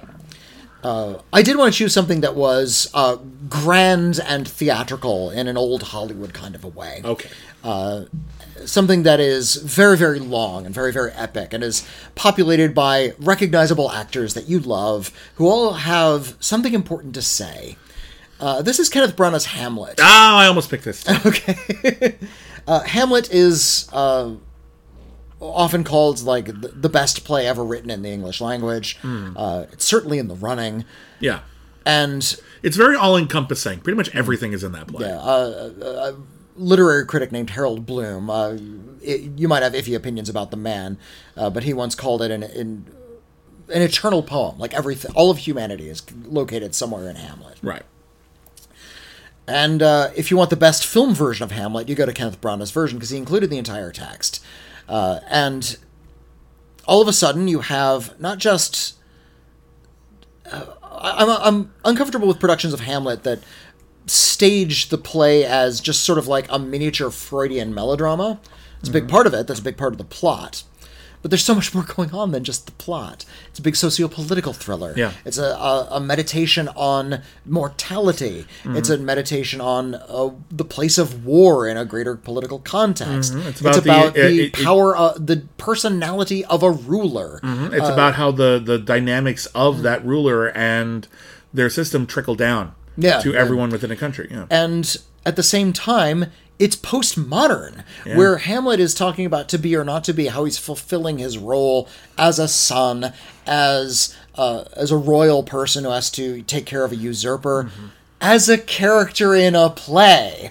Uh, he is commenting on his own construct as a fiction. The, the, the, the middle the middle act is basically like, hey, we're going to stop this play to watch a play. Yeah, and because he- plays are so powerful. Sometimes they make people like they change lives, and we're going to watch it happen. And, that's so, going to there- be the biggest plot extra, point of the whole fucking extra movie. postmodern Yeah. layer where they put a play Yeah. in the play. Yeah. uh, you've read it in school. Your teachers talk talked your ear off about Yeah. you know the profundity of everything that's going on in this play. It's still all in there, and it's still exhilarating. And I feel like Kenneth Branagh read that text and said, "This is not something to be." Staged this is cinema this can be uh, really grand and he actually went to like this uh, I think it was the Duke of Marlborough's castle. Like giant and, like filmed this palace, yeah. gigantic like in the and in the snow, so it's actually you know It going feels enormous. This movie. and, and there's scenes of him running through that palace and slamming doors, and there's hidden passageways. Uh, the to be or not to be speech is in a hall of mirrors, so he's like looking in a mirror, and it's all an, an additional layer of self-reflexiveness. Yeah. I like that he uh, gave a, a bit of a richer relationship between Hamlet and Ophelia, Yeah. which is only given lip service on the, the actual text of the play. No, he adds some uh, non-dialogue bits that establishes the depth of their relationship Yeah. better than most other uh, uh, versions of the text.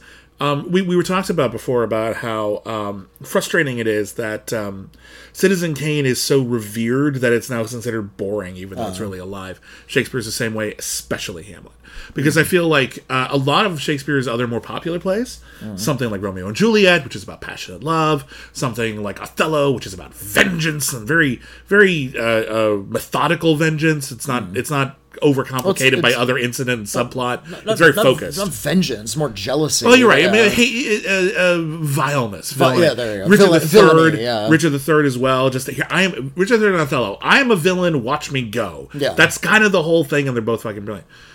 Hamlet is more sprawling. It's a little less focused than all that.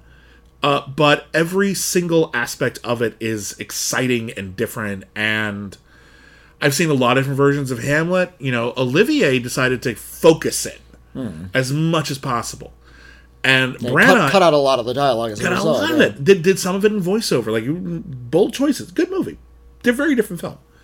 Branagh was like, we're going to do every single fucking bit of it. we're gonna not this doesn't need to be cut in order to be great hmm. we're going to show you every single thing about hamlet and you're right It makes one of the biggest motion pictures ever made hmm. it is stunning cinema. Absolutely breathtaking cinema. It made my runners up. I came very close to putting it on my top 10 All right. it's fucking great. And i don't care oh hamlet no it's alive in a way that very few Ham- films are. Hamlet is the play is a living animal. The cinema is the finest modern version of it I've seen, and I've, I've seen Zeffirelli's, yeah. uh, which you know is is perfectly decent. okay. I've, I've seen uh, Michael Almereyda's, which is Nah, fun. It's okay. Uh, it's, it's I appreciate some of the restagings, but I'm not a fan. yeah. I, I, appreciate that when we see the. It takes place in the modern day. A lot of the scenes take place in these really boring, like sort of corporate hallways. Yeah, I'm not interested in And, any of uh, that. Well, I, I, I like I the get it. I idea. think it's interesting. I like the idea that Hamlet sees the ghost of his father, and his father drifts down a hallway and drifts into a coke machine. Like that's that's kind of a cute idea. I guess I don't. I guess I don't It always feels feel very like it's very college student to it- me, That's but what it feels like. It feels like the, if it was a college student, I'd be impressed. It's not. So I'm a little less impressed.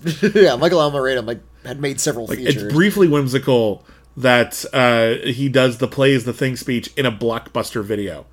Or- no, it's the to be or not to be speech. Is it to be or not to be? I thought no, because it's when he's talking about putting on the play, isn't it? No, the to be or not to be speech is in. Well, whatever. in It's it's video, briefly yeah. amusing that he's doing a blockbuster video. He's wandering through the action sequence. Yeah, he's, he's, he's, trying to lose the he's name literally action, watching the movie yeah. The Crow City of Angels. Terrible movie. Um, I, I'm not a big fan of it. But regardless, Kenneth Branagh's version is brilliant. I love that you picked it. I love it. Yeah. Uh, my next five, a lot of these might be considered, you know, sort of obvious picks, but I think they're generally that great. Uh, and all but one of my top five did make the list. All right. Like this one. My favorite animated movie ever, My Neighbor Totoro. Oh, it's that big raccoon It's monster. the bad big raccoon monster. My Neighbor Totoro. on their tummies and My Neighbor Totoro is a big warm hug of a movie, but it is not uh, uh, an empty uh, uh, uh, expression. It is not a it is not a film that's just there to, to comfort kids. There's plenty of those. Uh, it is not there as a broad entertainment. It is actually trying to talk about how uh, that kind of kindness and nourishment is inherent and is just waiting to be explored and it's there when you need it. It's about two uh, two little girls and their dad. They move into uh, a little house in the country so they can be closer to their mother who is ill and they never express exactly what but the implication is she could get better she could die. And the girls are just waiting to hear if their mom is going to die. And they it, this isn't you know terribly modern there's cars but they don't have tv they're experiencing the world around them. And one of the first things they do they walk into this house and they go oh wow look at this house. Oh i'm gonna get this bedroom. This door is nice. Hey look soot sprites. dust ghosts and they see these little these little clumps of dust these little dust bunnies with, with eyes. eyes on them, yeah. yeah and they're just going around doing their dust thing and they're absolutely enchanted and they tell their dad that they've seen these soot sprites and their dad like dads in all uh, american movies go oh that's not real No, he doesn't say that. I know, that's my point. All right. Any other movie would be like, oh, you girls in your imagination. Dad goes, oh, that's great, we have soot sprites. He plays with that because The world is a magical place, and I believe that with the bottom of my heart. The, the girls are young. The older Yeah. girl is like maybe eight or nine. Yeah, uh, I don't remember the eggs, but the younger Yeah. girl's like four. She's Very pretty young. pretty little. Yeah. And uh, what I love about My Neighbor Totoro is it uh, doesn't give you the the climaxes Yeah. that an American animated film might. No, Um, not, it doesn't want to. It, it has a bit of an adventure at the end. There's a little bit of peril. Yeah, But there's like a race against time at the end, but Yeah. it's But it's, it's- a moment of panic. It's No. actually not a moment of thrill. No, it's not. It's not uh, fun. It's basically the the youngest daughter towards the end of the movie runs out and they can't find her. And in any parental or babysitting situation, that's a terrifying moment. That is a moment of suspense. But it's not about fun. It is about the safety of a child that needs to be uh, uh, uh, addressed and secured. So the majority of the film, though, is about these little girls just discovering that the natural world around them is a magical place, and it is, and they just flat out meet the, the, the local spirit world as typified by the the beloved Totoro characters. Uh, everyone knows the big gray one who's like super large, and there's a scene where the the youngest girl like falls down a little rabbit hole like Alice in Wonderland, but she like lands on his tummy, and he's just big and warm, and she just goes to sleep, and the Totoro sees her on his belly, and he goes, "Oh, that's cute." Kind of like that one Warner Brothers cartoon with the dog and the kitten, and he just goes, and he just goes back to sleep, and oh. that's it. It is comforting. The world is a nice place. They they plant vegetables, and the spirits help the vegetables grow. They wait for the bus, and the spirits wait with them.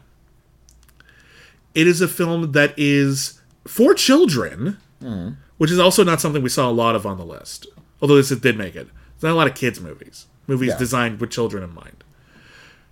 But it doesn't do what I think so many uh, uh, children's movies do, live action or animated, which is just jangle keys, incident, sound, Distraction, distraction. This is here to keep you busy while your parents cook dinner. This is a movie that is here to assure children that the world is a wonderful place. It is not a place that is devoid of worry. It is hmm. not a place that is devoid of any hardship. But it is a place that will nourish you. Hmm. And if you just bother to look, you're going to find absolute magic.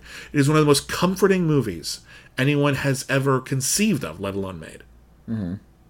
Sweet, lovable, absolutely reassuring in a way that it's just it's a warm hug, and I mean that. And uh, that that sounds like a cliche. It's like no, it just it makes you feel better, and that's something that we forget that cinema can do sometimes. It can just be nice, and every once in a while, it doesn't happen often. Every once in a while, you have a movie that's it's like Paterson is, is like the live action equivalent.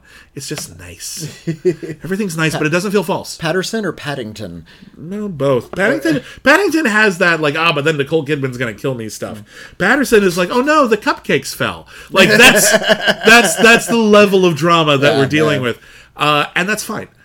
I love these kinds of quiet, reassuring motion pictures, and they don't get enough attention because uh, more severe films often take up all the space. Yeah. This is one of the best, arguably the I, I appreciate films that can calm you down. yeah, Kind of which I need. I am a neurotic mess.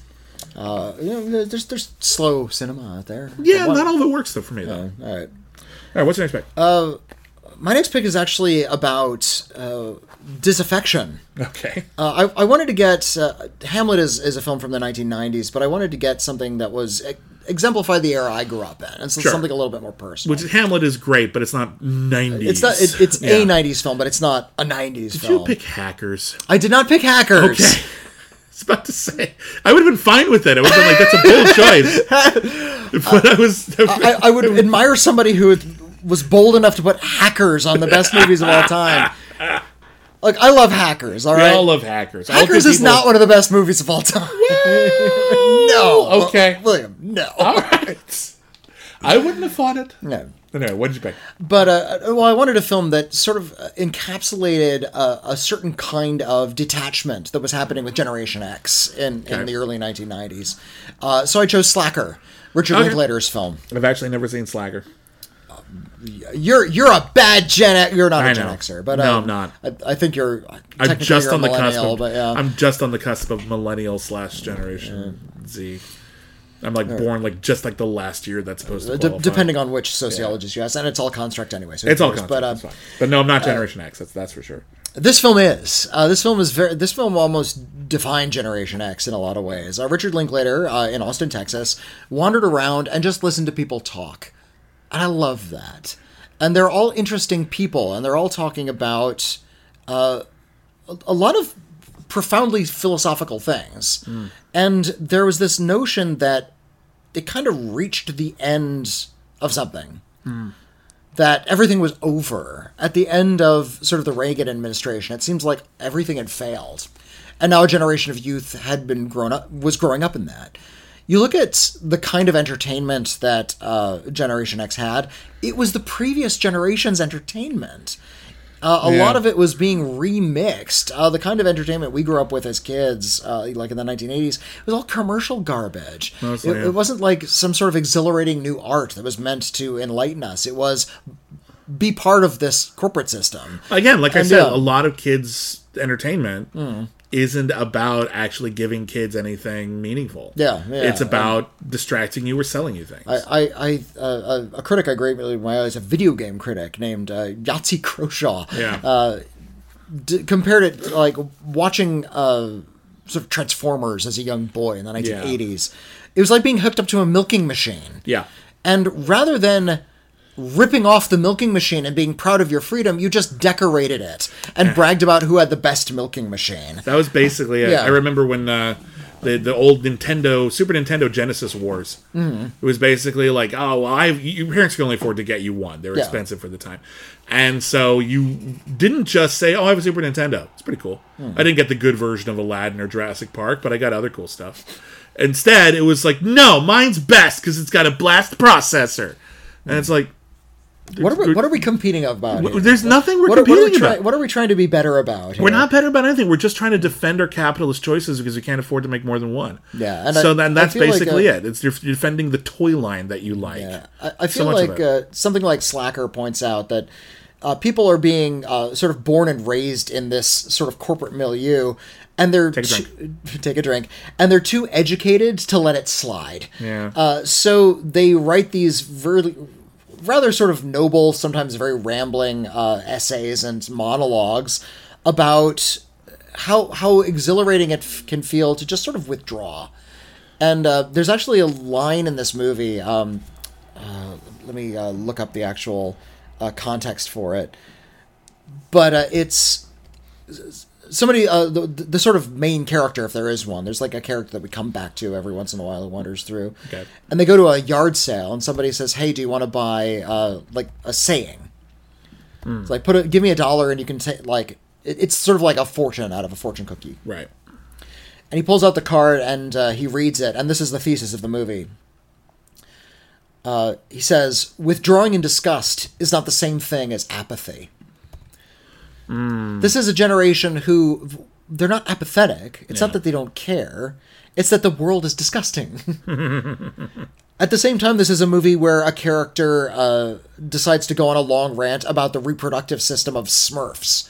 Because that's the also the kind of crap we're growing up with. I feel like richard linklater was right in the middle middle of all of this, in the middle of this sort of Texas scene, this sort of little art haven, and a, a really sort of scary uh, place to uh, be raised. Alex Jones, Yeah. the maniac Alex Jones, who owes Yeah. a billion dollars for lying about shootings and shit. Yeah. He's in Richard Linklater's movies because he was a- he was kind of like a local kook at the time. yeah. No one really thought he'd be taken that seriously. Yeah, like he's in Waking Life. He's one of the. I guess it's a nightmare now. He also shows up in uh, uh, very briefly in A Scanner Darkly. yeah. Uh, so there was like some scary things that he was reacting to, but he was also just trying to capture a, very particular type of generational aimlessness that I think is experienced not just by Gen X, but by teenagers the world over, by young 20 somethings the world over. The first time you're let loose into the world and you feel like there's nothing in front of you. Uh, and I, I feel like Slacker is trying to celebrate the power of being lazy, of not engaging in the system. I feel like there's a lot going on in Slacker, and it also gives me a lot of just warm fuzzies about certain things about the 1990s that don't exist anymore. Uh, but yeah, I dig it. I, I really, really dig it. And I, I feel like um, it should be given more of a due Yeah. as more than just sort of a, a, a generational uh, poem, but also something very vital about the way young people interact with the world. Fair enough. If I could, I'd put it on the same line as uh, film Summertime, which is one of the best films of last year. Oh, that's a great movie. Yeah. No, wait. Was it? Was it summertime? Is that what it's called? Summertime, yeah. I'm not crazy. Okay, yeah, that is right. But about the poets in Venice. yeah, I love that movie to pieces. That's a great movie. Yeah, sorry. For a second, I thought it was they're called something else, and I was like, wait, no, because there's a couple of movies with very similar titles that came out at the same time. Yeah, yeah, I got yeah. kind of messed up. Anyway, uh, brilliant. My next pick uh, is a film that is frequently considered one of the best movies of all time because it is. It is actually Alfred Hitchcock's best movie, Rear Window. Oh, if you like Rear Window so much, why don't you marry it? Alas, I like Rear Window fine. I'm just giving you that. Rear, Rear, Rear Window is is uh, Hollywood thriller. It's a popcorn movie. it is, but it is it is one of the best. And um, my God, is it fucking brilliant? Uh, Rear Window stars James Stewart as a photographer who has broken his leg and is confined to his apartment. Uh, and he is bored out of his mind, so he started spying on his neighbors. And every single neighbor that he witnesses has a story that they're going through, and every single story reflects on his own life. Uh, lonely people and people in horrible marriages that's him and his anxieties about his girlfriend, played by the amazing Grace Kelly. Failing artists. Uh, just every single thing he's afraid of is out there. And then he sees that there is a man who is uh, very unhappy in his marriage. His, his wife is confined to her bed. She yells at him constantly, and he, he looks at it like, ugh, that's why I'm not going to get married.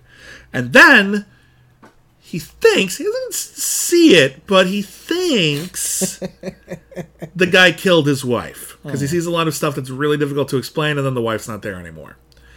And he keeps trying to sell everyone on this story that he has come up with based off of very circumstantial evidence at best.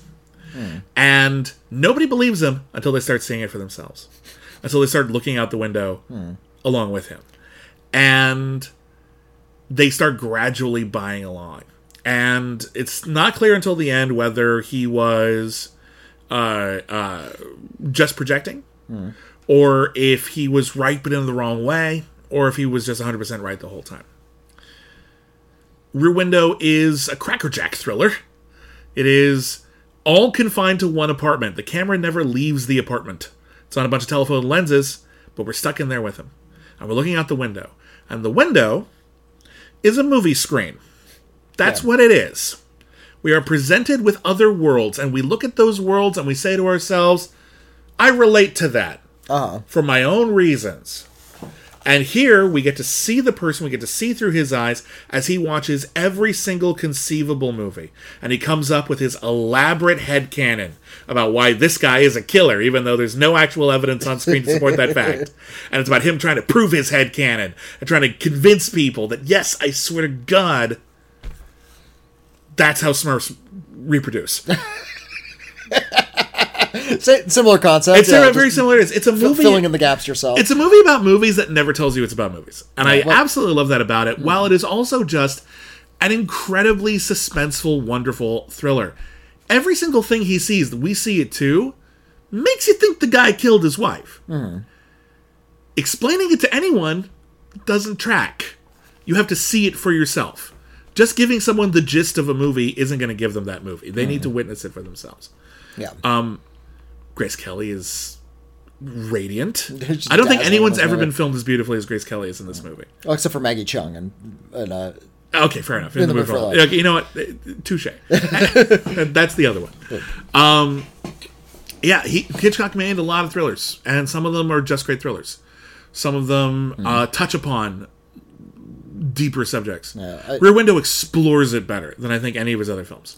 what I appreciate about Rear, Rear Window is actually how impeccably made it is. Yeah, Uh, it's it- just a tightly constructed film. the uh, the whole like square that Jimmy Stewart is looking out over is Yeah. uh, this wonderful ar- artificial artificial construction, and the way uh, he stages the half glimpsed murder, like the way Mm. action takes place just between the space in between the the windows.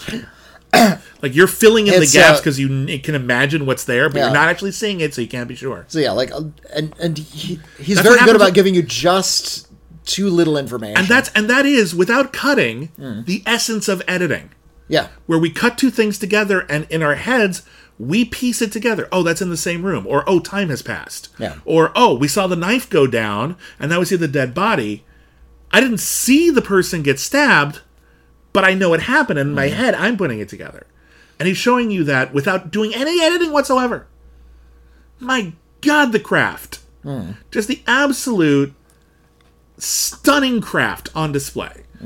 Um, four Hitchcock films made the the Sight and Sound poll.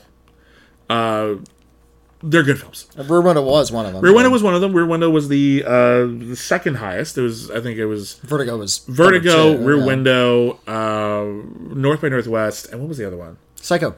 With Psycho, of course. Psycho was yeah, there, Psycho yeah. was in before North by Northwest.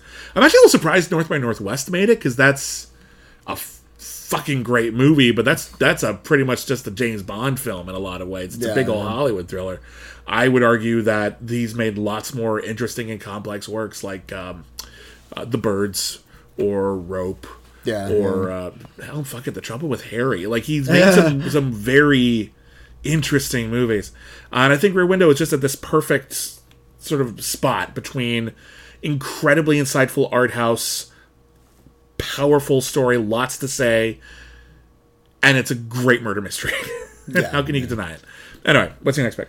Uh, my next pick, uh, you'll notice that we're talking about these movies as their commentary on movies, and I think you and I are just sort of interested in cinema as a media study of itself, just because we're obsessed with it and we like when Mm-hmm. Mm-hmm. films sort of turn back on themselves. Uh, so my next film is actually uh, gets to the very heart of the matter. It has, is actually not just about the way cinema functions, but why we have it, how it relates to uh, our capacity of remembering things, how cinema is meant to rebuild our memories for us, and how those memories are meant to solidify us as beings as everything else falls away. This is a Hirokazu Koreeda film? This is Hirokazu Koreeda's Yeah. Afterlife. Makes Um. Luca, stop climbing the, the screen door, buddy. Thank you very much. climbing the door Yeah, he's like, look at me, pay attention to I'm me. talking about Afterlife. You want to talk about Afterlife? I want to talk about snacks. Afterlife uh, opens in a, a remote cabin in the country, sort of like a, a community center. There's Yeah. some like community workers there, and a bunch of people sort of gather in, and they gather at these picnic tables. And it's explained to them, "You guys are all dead. You've all died. Yeah. This is the afterlife. This is what it looks like. And here's how this works: we are we who work here at this station are filmmakers. You have a, a, a finite amount of time, like a couple of days, to think of the one memory you most cherish from your life. You'll tell it to us, and we as filmmakers will make a movie of that. Yeah. Very brief, short film, maybe about 30 seconds long. Uh, and you'll go into a screening room, you'll watch the movie we made, and when the lights come up, back up, you'll be gone. You'll have vanished, you'll have ascended. And the only thing you will take with you is the film, is that memory. Everything else about you will be gone. Hmm. You'll essentially be living in a, a, a repeated film loop of your favorite memory. That's what movies are, mm-hmm. isn't it? Yeah. They're the memory. They're your Yeah. own memories. They're human We experiences. decide what's important to capture, and we capture it forever. we remixed and put back at you. First of all, that's just a fun thing because immediately you're thinking of what you would choose. Of course. Yeah. So as these care, all these like supporting characters, mostly played by non-actors, Right.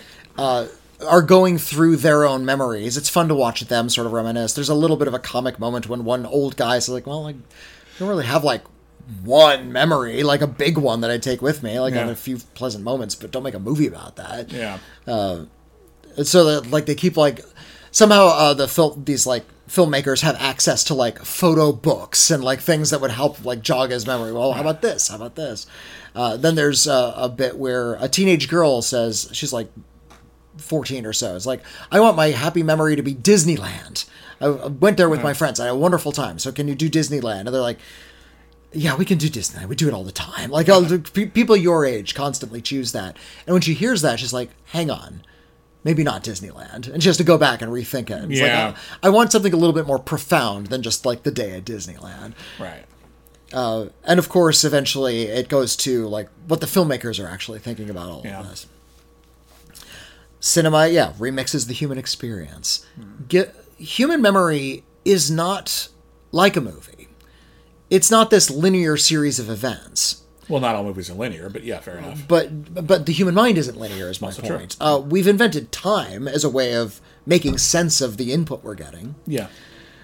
but when we close our eyes the big moments come up first the happy memories the sad memories the fear uh, the big emotional moments we live our lives out of order cinema puts it in order for us Gives it structure. afterlife is about that structure yeah. and it is sweet. It's very calming. Mm-hmm. It's kind of cerebral in a way, and uh, goes to nothing less than the heart of cinema itself. Nice. It's excellent. It's the, one of the best films of the '90s. I'm surprised people don't talk about it more. I uh, this is a film that I have not seen, and you've talked about it a lot. Yeah. And I was thinking about it, and I realized I think one of the reasons why I haven't seen it, and you talked about how, uh, Luca, get off the, the screen door, buddy. we talked about how like you you hear the premise and your mind gets excited, and it's true. I think about it every time you bring it up. What would I? What what's the memory I would pick? And it wouldn't be Luca on the screen door, because you're gonna break that screen door, and I don't want to have to pay for that. Luca, Luca, you're a big cat. Don't Luca. Would, do you need Stop, me to? Here, would you Yeah, please take care of the cat? talk about Afterlife? We'll Thank you. Here's here's a, here's why I think I haven't been as gung ho about watching Afterlife, even though it sounds amazing and you've always talked it up as being amazing. There's another film that I came close to making my list uh, that also has a vision of the afterlife that has, for better or worse, but I think better, uh, shaped my own view of, if not the afterlife, then at least life in context. Okay. Uh, and that is uh, Albert Brooks' is Defending Your Life. Yeah, you've talked about this one a lot. This is a very important movie to me, and it's not, in some respects, the most impressive movie ever. It's not particularly gorgeously photographed, but it and it's not even it's not even super funny. It's actually very dry. But its premise of the afterlife as first off religiously neutral. Uh, you know, it doesn't really matter what denomination you were or what you believed or what you didn't believe. You end up here anyway. And what you end up having to do is look over your life. We show you documentary footage of your life.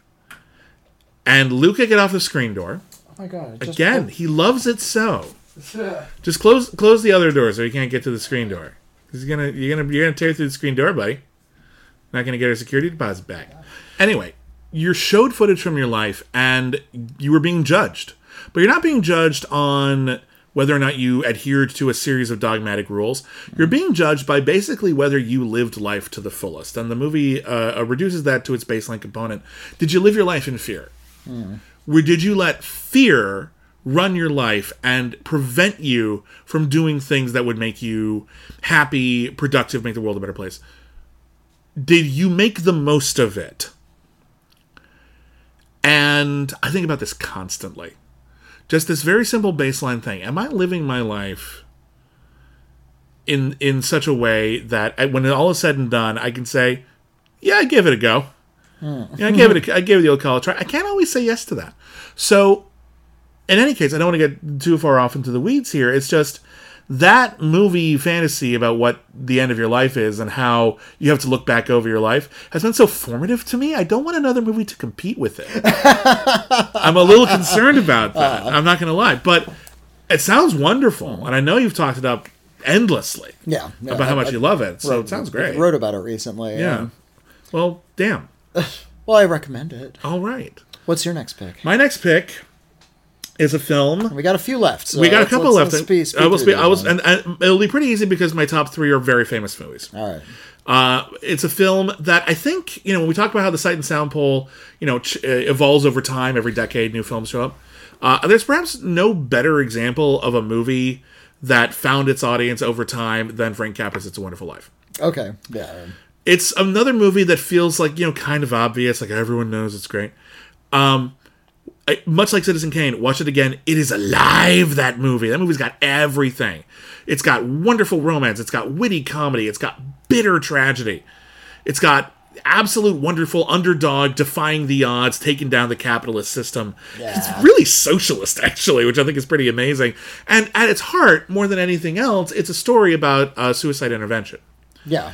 uh, at the beginning of the movie, James Stewart's character, he doesn't feel like he's lived a wonderful life. He's, his life has been spent ignoring his dreams in order to help other people, and it has not paid off. And now everything is lost.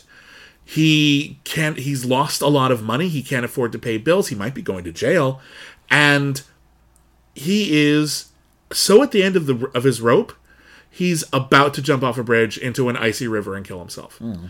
At which point, we meet a couple of angels, and those angels say, "Yeah, we got to help this George Bailey guy." And so they explain how George Bailey got here. We see his mm-hmm. entire life in vivid detail, and then after we see every single thing that happened to this guy, and it's an incredibly exciting, wonderful, funny, romantic, thrilling story. There's the big twist, and this is just one of the great fairy tales now which is the angel shows him what it would have been like if he'd never been born. Mm. You, you, you're going to throw away your life. Here's what would have happened if you weren't around. Yeah. And here's how many things would have been worse. And it's a staggering number of things. Because while you may have made a lot of sacrifices, you cared about people and you did the best you could, and people appreciated it, and you changed lives. Hmm. And as a suicide intervention, it, that's very, very powerful.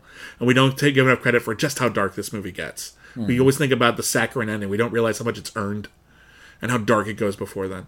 Uh, it's a movie that encompasses all of existence, including the basically the potential of afterlife, and manages to take itself completely seriously while being very witty and very silly sometimes. Uh, it invented a new kind of snow.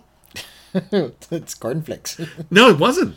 They'd already had cornflakes. Problem with corn, they they had Oh, right, Cinema was- Snow that before It's a Wonderful else, Life. They won an, the only Academy Award won by It's a Wonderful Life was a Technical Achievement Award because it invented a new kind of snow. Before then, the stuff they would use for snow on camera were bleached cornflakes. Which looked fine, but they were so loud when you walked on it that it ruined the sound.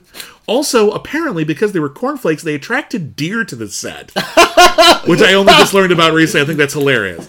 Um, they also sometimes used asbestos. Yeah. So what they developed for It's a Wonderful Life was a non-toxic substance that looks just like snow, falls just like snow. You can walk on it, and it's not even loud. And it changed cinema snow forever. Hey, I, I think that's neat. hey, you know what? Snow. Now, you're filming in Southern California. That's you, you true. want it to snow on cue? Come on, you can't. Not going to happen. Anyway, uh, also kind of chilly. It's a bit, cold, yeah. a bit inconvenient.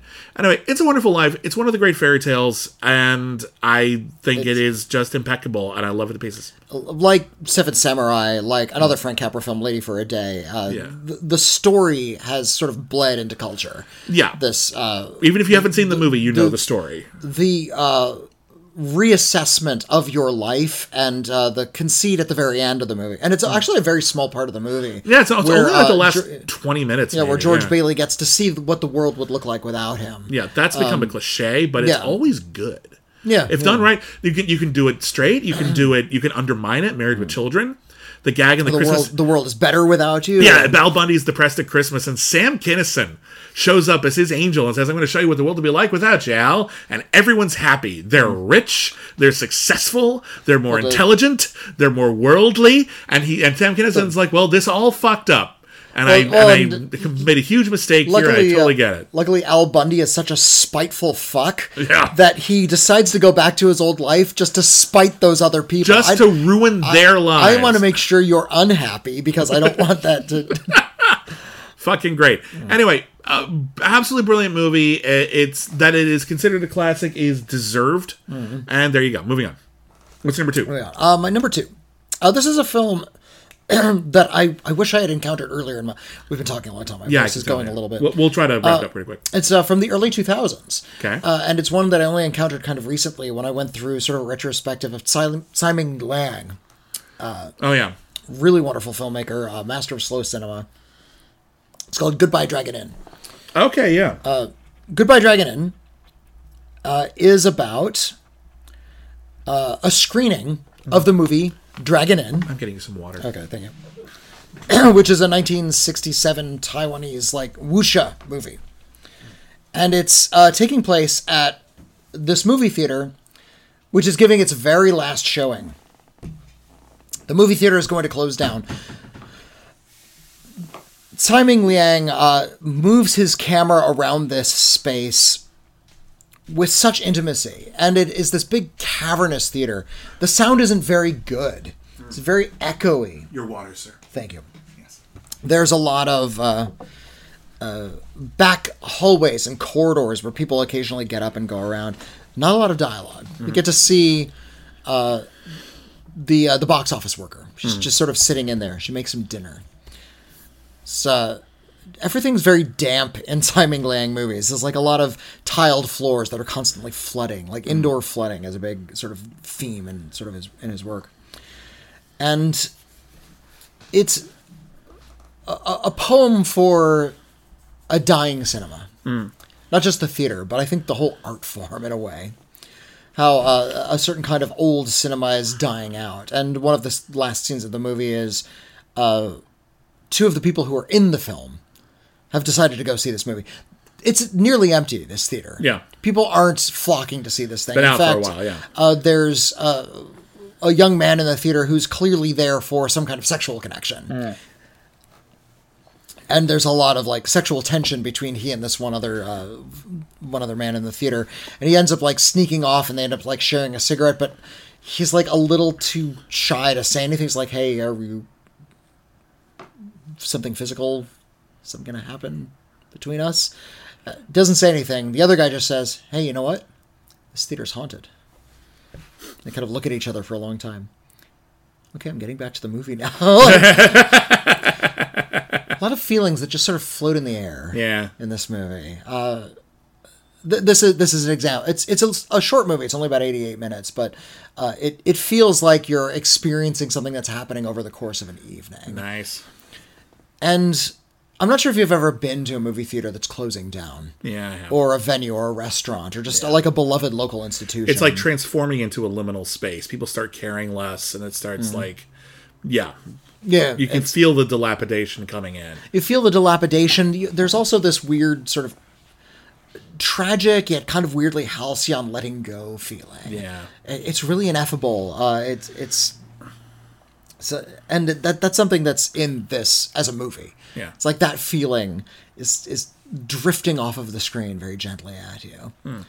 Uh, it's a, an appreciation of those spaces It's also about sort of the importance, well, not really the importance, just the experience of letting go of those spaces. Right. Uh, and Tsai Ming Liang is saying that there's something about cinema that is constantly drifting away from us because they're chronological, right? Yeah. You absorb them and they vanish. They exist over a set amount of time. You, you can say, okay, you go back and you watch the same print again, and it's Yeah. uh, they're alive again, and that's but the they die of- first. Yeah. Yeah, but but there's also this like constant state of death and renewal Mm-hmm. within each individual film, with each and within each the, the spaces where the films exist. Yeah. That's going to hit really hard in a time when cinemas are retracting in general. Fair point. We're in 2022. This is on uh, after the the great lockdowns of COVID, which shut down a lot of the theaters. Watching a movie about how cinemas are retracting in a time when cinemas are retracting Yeah. Makes you reconsider the entire medium a, a little bit. Fair enough. I There's call, it, I call it the great really- theatrical collapse. Yeah, what we're there, going there's something right now. deeply, deeply. Even though this was made in 2003, Yeah. it's staggeringly relevant to what's going on right now. Yeah. and it is very nostalgic, but not in a sentimental kind of a way. Mm. Just in an, an acknowledgement of a certain kind of peaceful entropy Yeah. that happens within the arts. Uh, golly, I love it. All right. Well, my my number two pick is a film that didn't make the top 100, and maybe more than any other, I'm surprised because I really don't get it. This one I feel like should have been a slam dunk. Uh, it is uh, one of the great uh, uh, generators of iconic images. Uh, it is one of the most enduring films we've ever had. Uh, and uh, frankly, it's one of the pluckiest in a lot of ways. And this is F.W. Murnau's Nosferatu. Oh, I nearly put this on my list. Nosferatu, the uh, the adaptation of Bram Stoker's Dracula that was almost sued into non-existence because they changed the names and they changed the title and nothing else, and every print of the movie was supposed to be destroyed, and it wasn't. And thank God, because this movie actually gave us a lot, especially in the horror genre. But in terms of uh, dreams, in terms of uh, use of shadow, uh, in terms of the vampire myth, we've talked about this a lot. But the idea that vampires are destroyed by sunlight. That, that's not from a book. That's from this movie. it much like uh, much like werewolves are killed by by silver. That's from the Wolfman. That's from the Wolfman. They just made that shit up for the movie, and now we take it as like part of the legend. It's not. We, I can tell you when they made that up.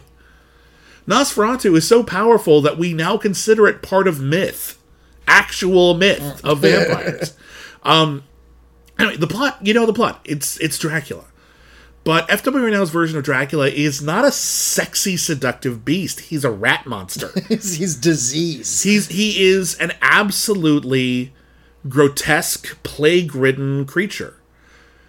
His existence is not without sadness. He's lonely, uh, but he brings with him horror.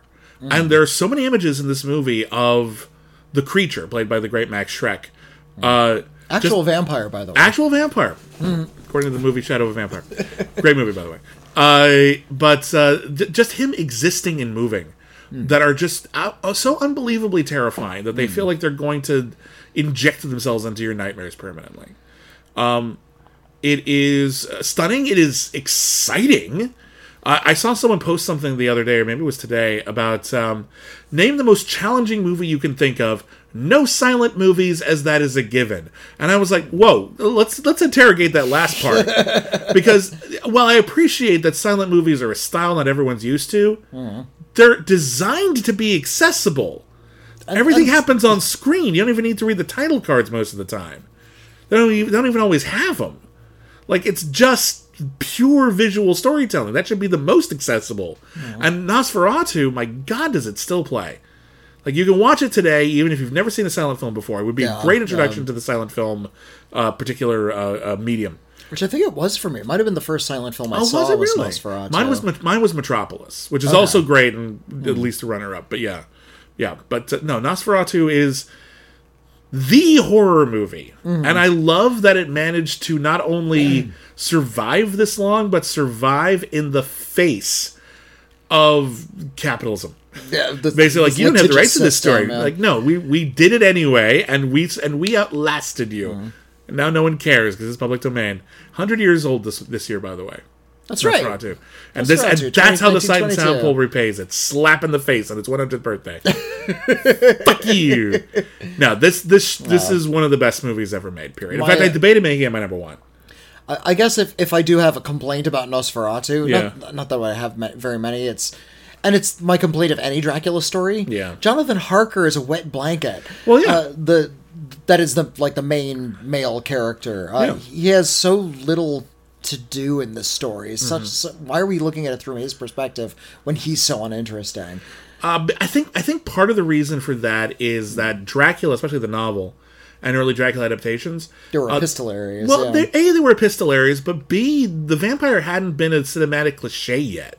yeah. So having someone just sort of blithely walk into this horror show, it's like um, when you're watching a slasher movie and like an old man says, "Don't go up to Camp Blood, you're all doomed." Doomed, and all the kids go. Well, no, I'm just gonna go because you're just a crazy guy. It's got a death curse. Yeah, like it, we know because we're watching a movie how cliche that is, and how of course that's setting everything up. In in real life, you would assume that that person is delusional. Hmm. So Harker just exists because before vampires were a cliche, it made sense to have someone who was that much of a disbeliever and ignoring all the obvious warning signs. Yeah, yeah. So I, I accept that. Um, in any case, it's a masterpiece. What's your? Uh, and now we're at, we're at your number one. My number one, uh, the best movie of all time. This is one I've been talking about a lot recently. It was uh, remade this year, so of course I have to talk about All Quiet on the Western Front. Oh, great pick. Uh, Lewis Milestone's version, I imagine. Lewis Milestone's 1930 version of All Quiet on the Western Front. Um, as I mentioned earlier when I was talking about it briefly about a hidden life, um, uh, I, I I believe in pacifism, just deeply Yes. personally. Uh, war is an aberration Yeah. that needs to be uh, rid from our systems, and I feel like All Quiet on the Western Front is one of the precious few feature films we have that is willing to look war in the face and say that's wrong. Yeah. uh, I think even more so than the book because I read the book in school. It's been a while since I've read I it. don't think, I, But, um, I don't think I've read the book actually. Now I think about it. Weird. Uh, Yeah, by, somehow uh, it didn't come up. Okay, but yeah, Marquet, but um, yeah, it's it's about uh, a young soldier, a teenager, who is given the rousing speech, given the jingoism, Mm-hmm. given the patriotism. You go off, you fight in war, and you are a, a good citizen. That makes you. It makes you. It makes you great. Yeah. It is a noble thing to do, and you will return a hero. Thank God. Yeah, that Yeah. that that's and that's it's like this through line. You Mm-hmm. you go to a dangerous place, you live, and you get to come back, and you're considered a hero. That's that's the way Yeah. this construct we've decided to to build for ourselves. And and young people who buy into that, Mm. they think about coming back a hero. Mm. That no one does a great job, maybe aside from All Quiet on the Western Front, of pointing out that everything in the middle is the absolute worst experience in the in the universe.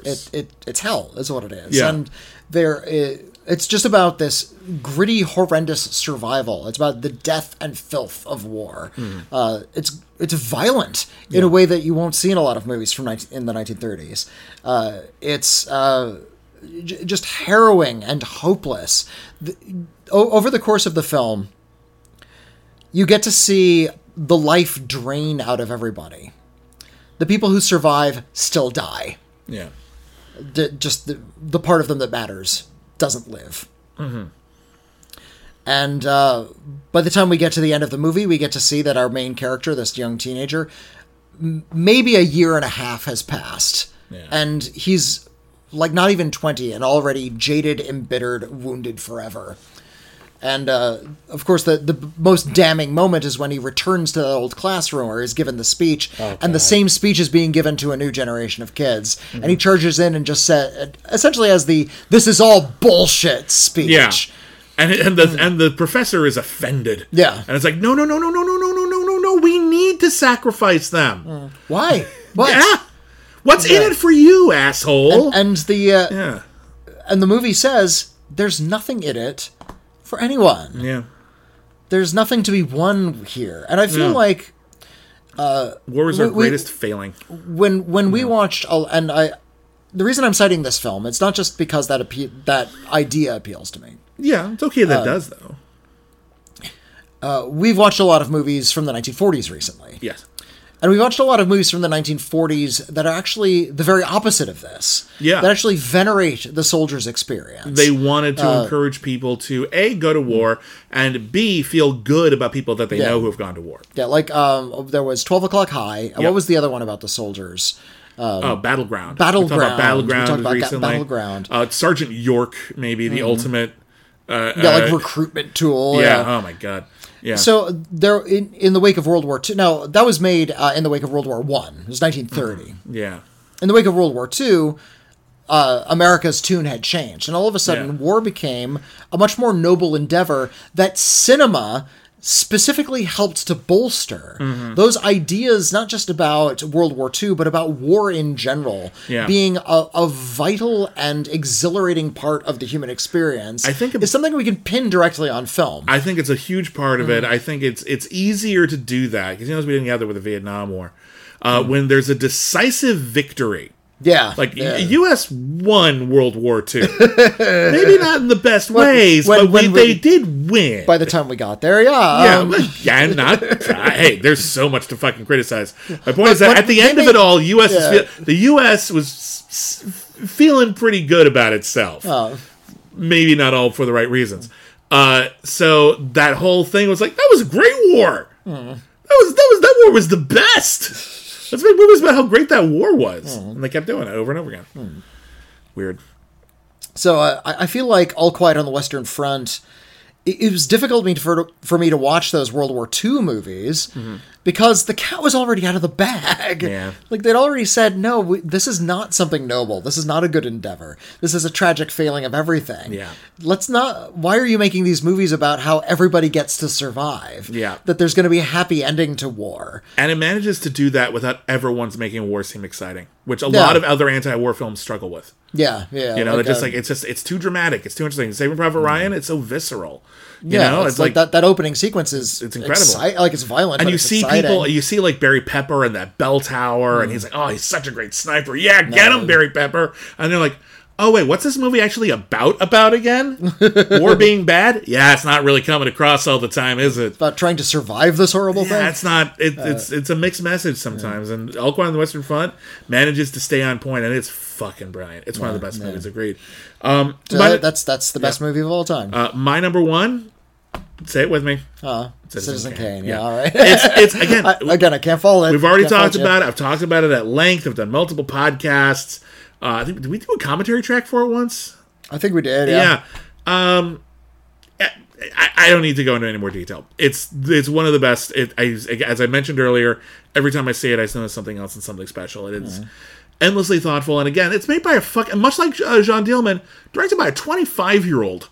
Oh, jeez. Yeah. Yeah. He was a kid. Yeah, then they somehow they managed to uh, very different films, very different eras, very different filmmakers, um, capture something uh, uh, timeless and powerful at a very young Wunderkind esque age. Um, so yeah, that's it. As Again, did you have any runners up you wanted to run out there? Or? Uh, Some other films that I nearly put on my list. It wasn't very long because I didn't want to belabor the point. I could, No, no. I could you know make Yeah. hundreds, but uh, I, I almost put I almost put Nosferatu on mine. Yeah. I almost put uh, Hidden Life on mine. Okay. Uh, I almost put Top Hat on my list. that's uh, a Fred Astaire one. musical, Yeah, just that's because great. it, just a delightful Hollywood musical from the 30s, and Casablanca. Yeah. I feel like Casablanca is not like it's it's it's another one where it's, it's, Hollywood it's so studio obvious system that it's so idealized, but yeah, it's like one of those. Everyone knows it's so great that I think sometimes we forget to invite it to prom. Um, there's a bunch of films. I, I, I added Born in Flames to the list because I was like, oh yeah, shit, I fucked, I fucked up. It should have been on there. Um, some of the films on my list, I think there was like 25 movies. I was like debating between uh, The Adventures of Robin Hood, another one of the great Okay, studio yeah, yeah. blockbusters. Uh, Charles Burnett's Killer of Sheep. Good one. I'm very glad that made the list. Awesome movie. Uh, my favorite movie of all time. I felt a little self-serving uh, voting for it, but maybe I just should have. Searching for Bobby Fischer. I've talked about it a lot. Uh, one of the best, most surreal, wonderful crime movies. Branded to Kill. Uh, Spike, right, Lee- yeah. Spike Lee's Do the Right Thing. Of course. Uh, maybe one of the best, uh, the, the the best noir and the best neo noir. The Third Man and Bound. Mm-hmm. Uh, Bride of Frankenstein. Okay. Uh, a movie that I would never have seriously considered until I saw a wonderful visual essay about just how this movie was trying to say something profound without having the dialogue yet or the support. Glenn or Glenda. I wish you had. I part of I me wish you had. I had. I, I think if I was doing this list again, it would be slightly different. But in any case, this is I went with what I would have gone with before like the deadline. Okay. Uh, let's see a couple other quick things. Metropolis, amazing. Uh, the 1935 of Midsummer Night's Dream. Uh, Oak on the Western Front. Duck Amuck. Yeah, Because yeah. short films are fair game. The Umbrellas of Cherbourg, one of the other great romances. Night of the Living Dead, another one of the most influential movies ever. Uh, the Devils is a fucking amazing motion picture. Hmm. Texas Chainsaw Massacre, Rocky Horror Picture Show, Defending Your Life, and another one, more recent one, uh, Mad Max Fury Road. Okay. So uh, those are. That's that's what we would have picked. All right. Yeah, I, my Let's, list might have uh, been slightly different if if we had talked more about it rather than doing this thing where we didn't. My list might have evolved. I think. I, I- think it I might have think so changed a little too, bit. yeah. Yeah, Uh, but um, regardless, yeah, that, that's what would have happened. Well, that, and that's it. Thanks for listening. Thank you everybody for listening. Uh, again, check out the Sight and Sound poll. Uh, it's very easy to find. Google it. Um, and watch all those movies. Those are all great movies. There are things that are missing from that list. There are things on that list that you might not agree with, but they're all interesting and they all deserve to be seen. Uh, and uh, make sure you stick around because in January they're going to release a lot more information, including what every single person voted for, and I cannot wait to check that out. Um, and again, feel free to email us, tell us what you think, anything we discussed in this episode, and what your list would have been. What would be your 10 greatest movies of all time? Maybe keep it short on this one so we can cram in as many as we can. Normally we don't tell you to do that, but maybe not, you know, just one or two lines per just so we can get as many because I'd love to hear what you think. Uh, our email address is letters at criticallyacclaimed.net. Whitney, what is our P.O. Box? Yeah, send us an actual physical letter. Uh, critically acclaimed network, P.O. Box 641565, Los Angeles, California, 90064. Yeah, and uh, uh, don't forget to join our Patreon if you wanted to li- listen to this and all of our other new podcasts ad-free. We're at patreon.com slash critically acclaimed network. You also get a bunch of bonus shows, uh, like our show Only the Best, we review every single film ever nominated for Best Picture. Uh, all our Yesterdays, we review every single episode of Star Trek ever. Uh, Step Me Up, Step Me Down, we're reviewing every single installment of the Step Up franchise. We do commentary tracks, we do uh, Discord hangouts, we do trivia nights with our patrons. It's a lot of fun, and it means a lot to us that everyone has who has subscribed has subscribed. Yeah. Because without you, we couldn't keep doing it. Um, anyway, uh, enjoy the Sound and Sound poll. We hope you gave you some extra films to enjoy uh, looking for and watching. And uh, yeah, stick around. We have more podcasts. anyway, bye.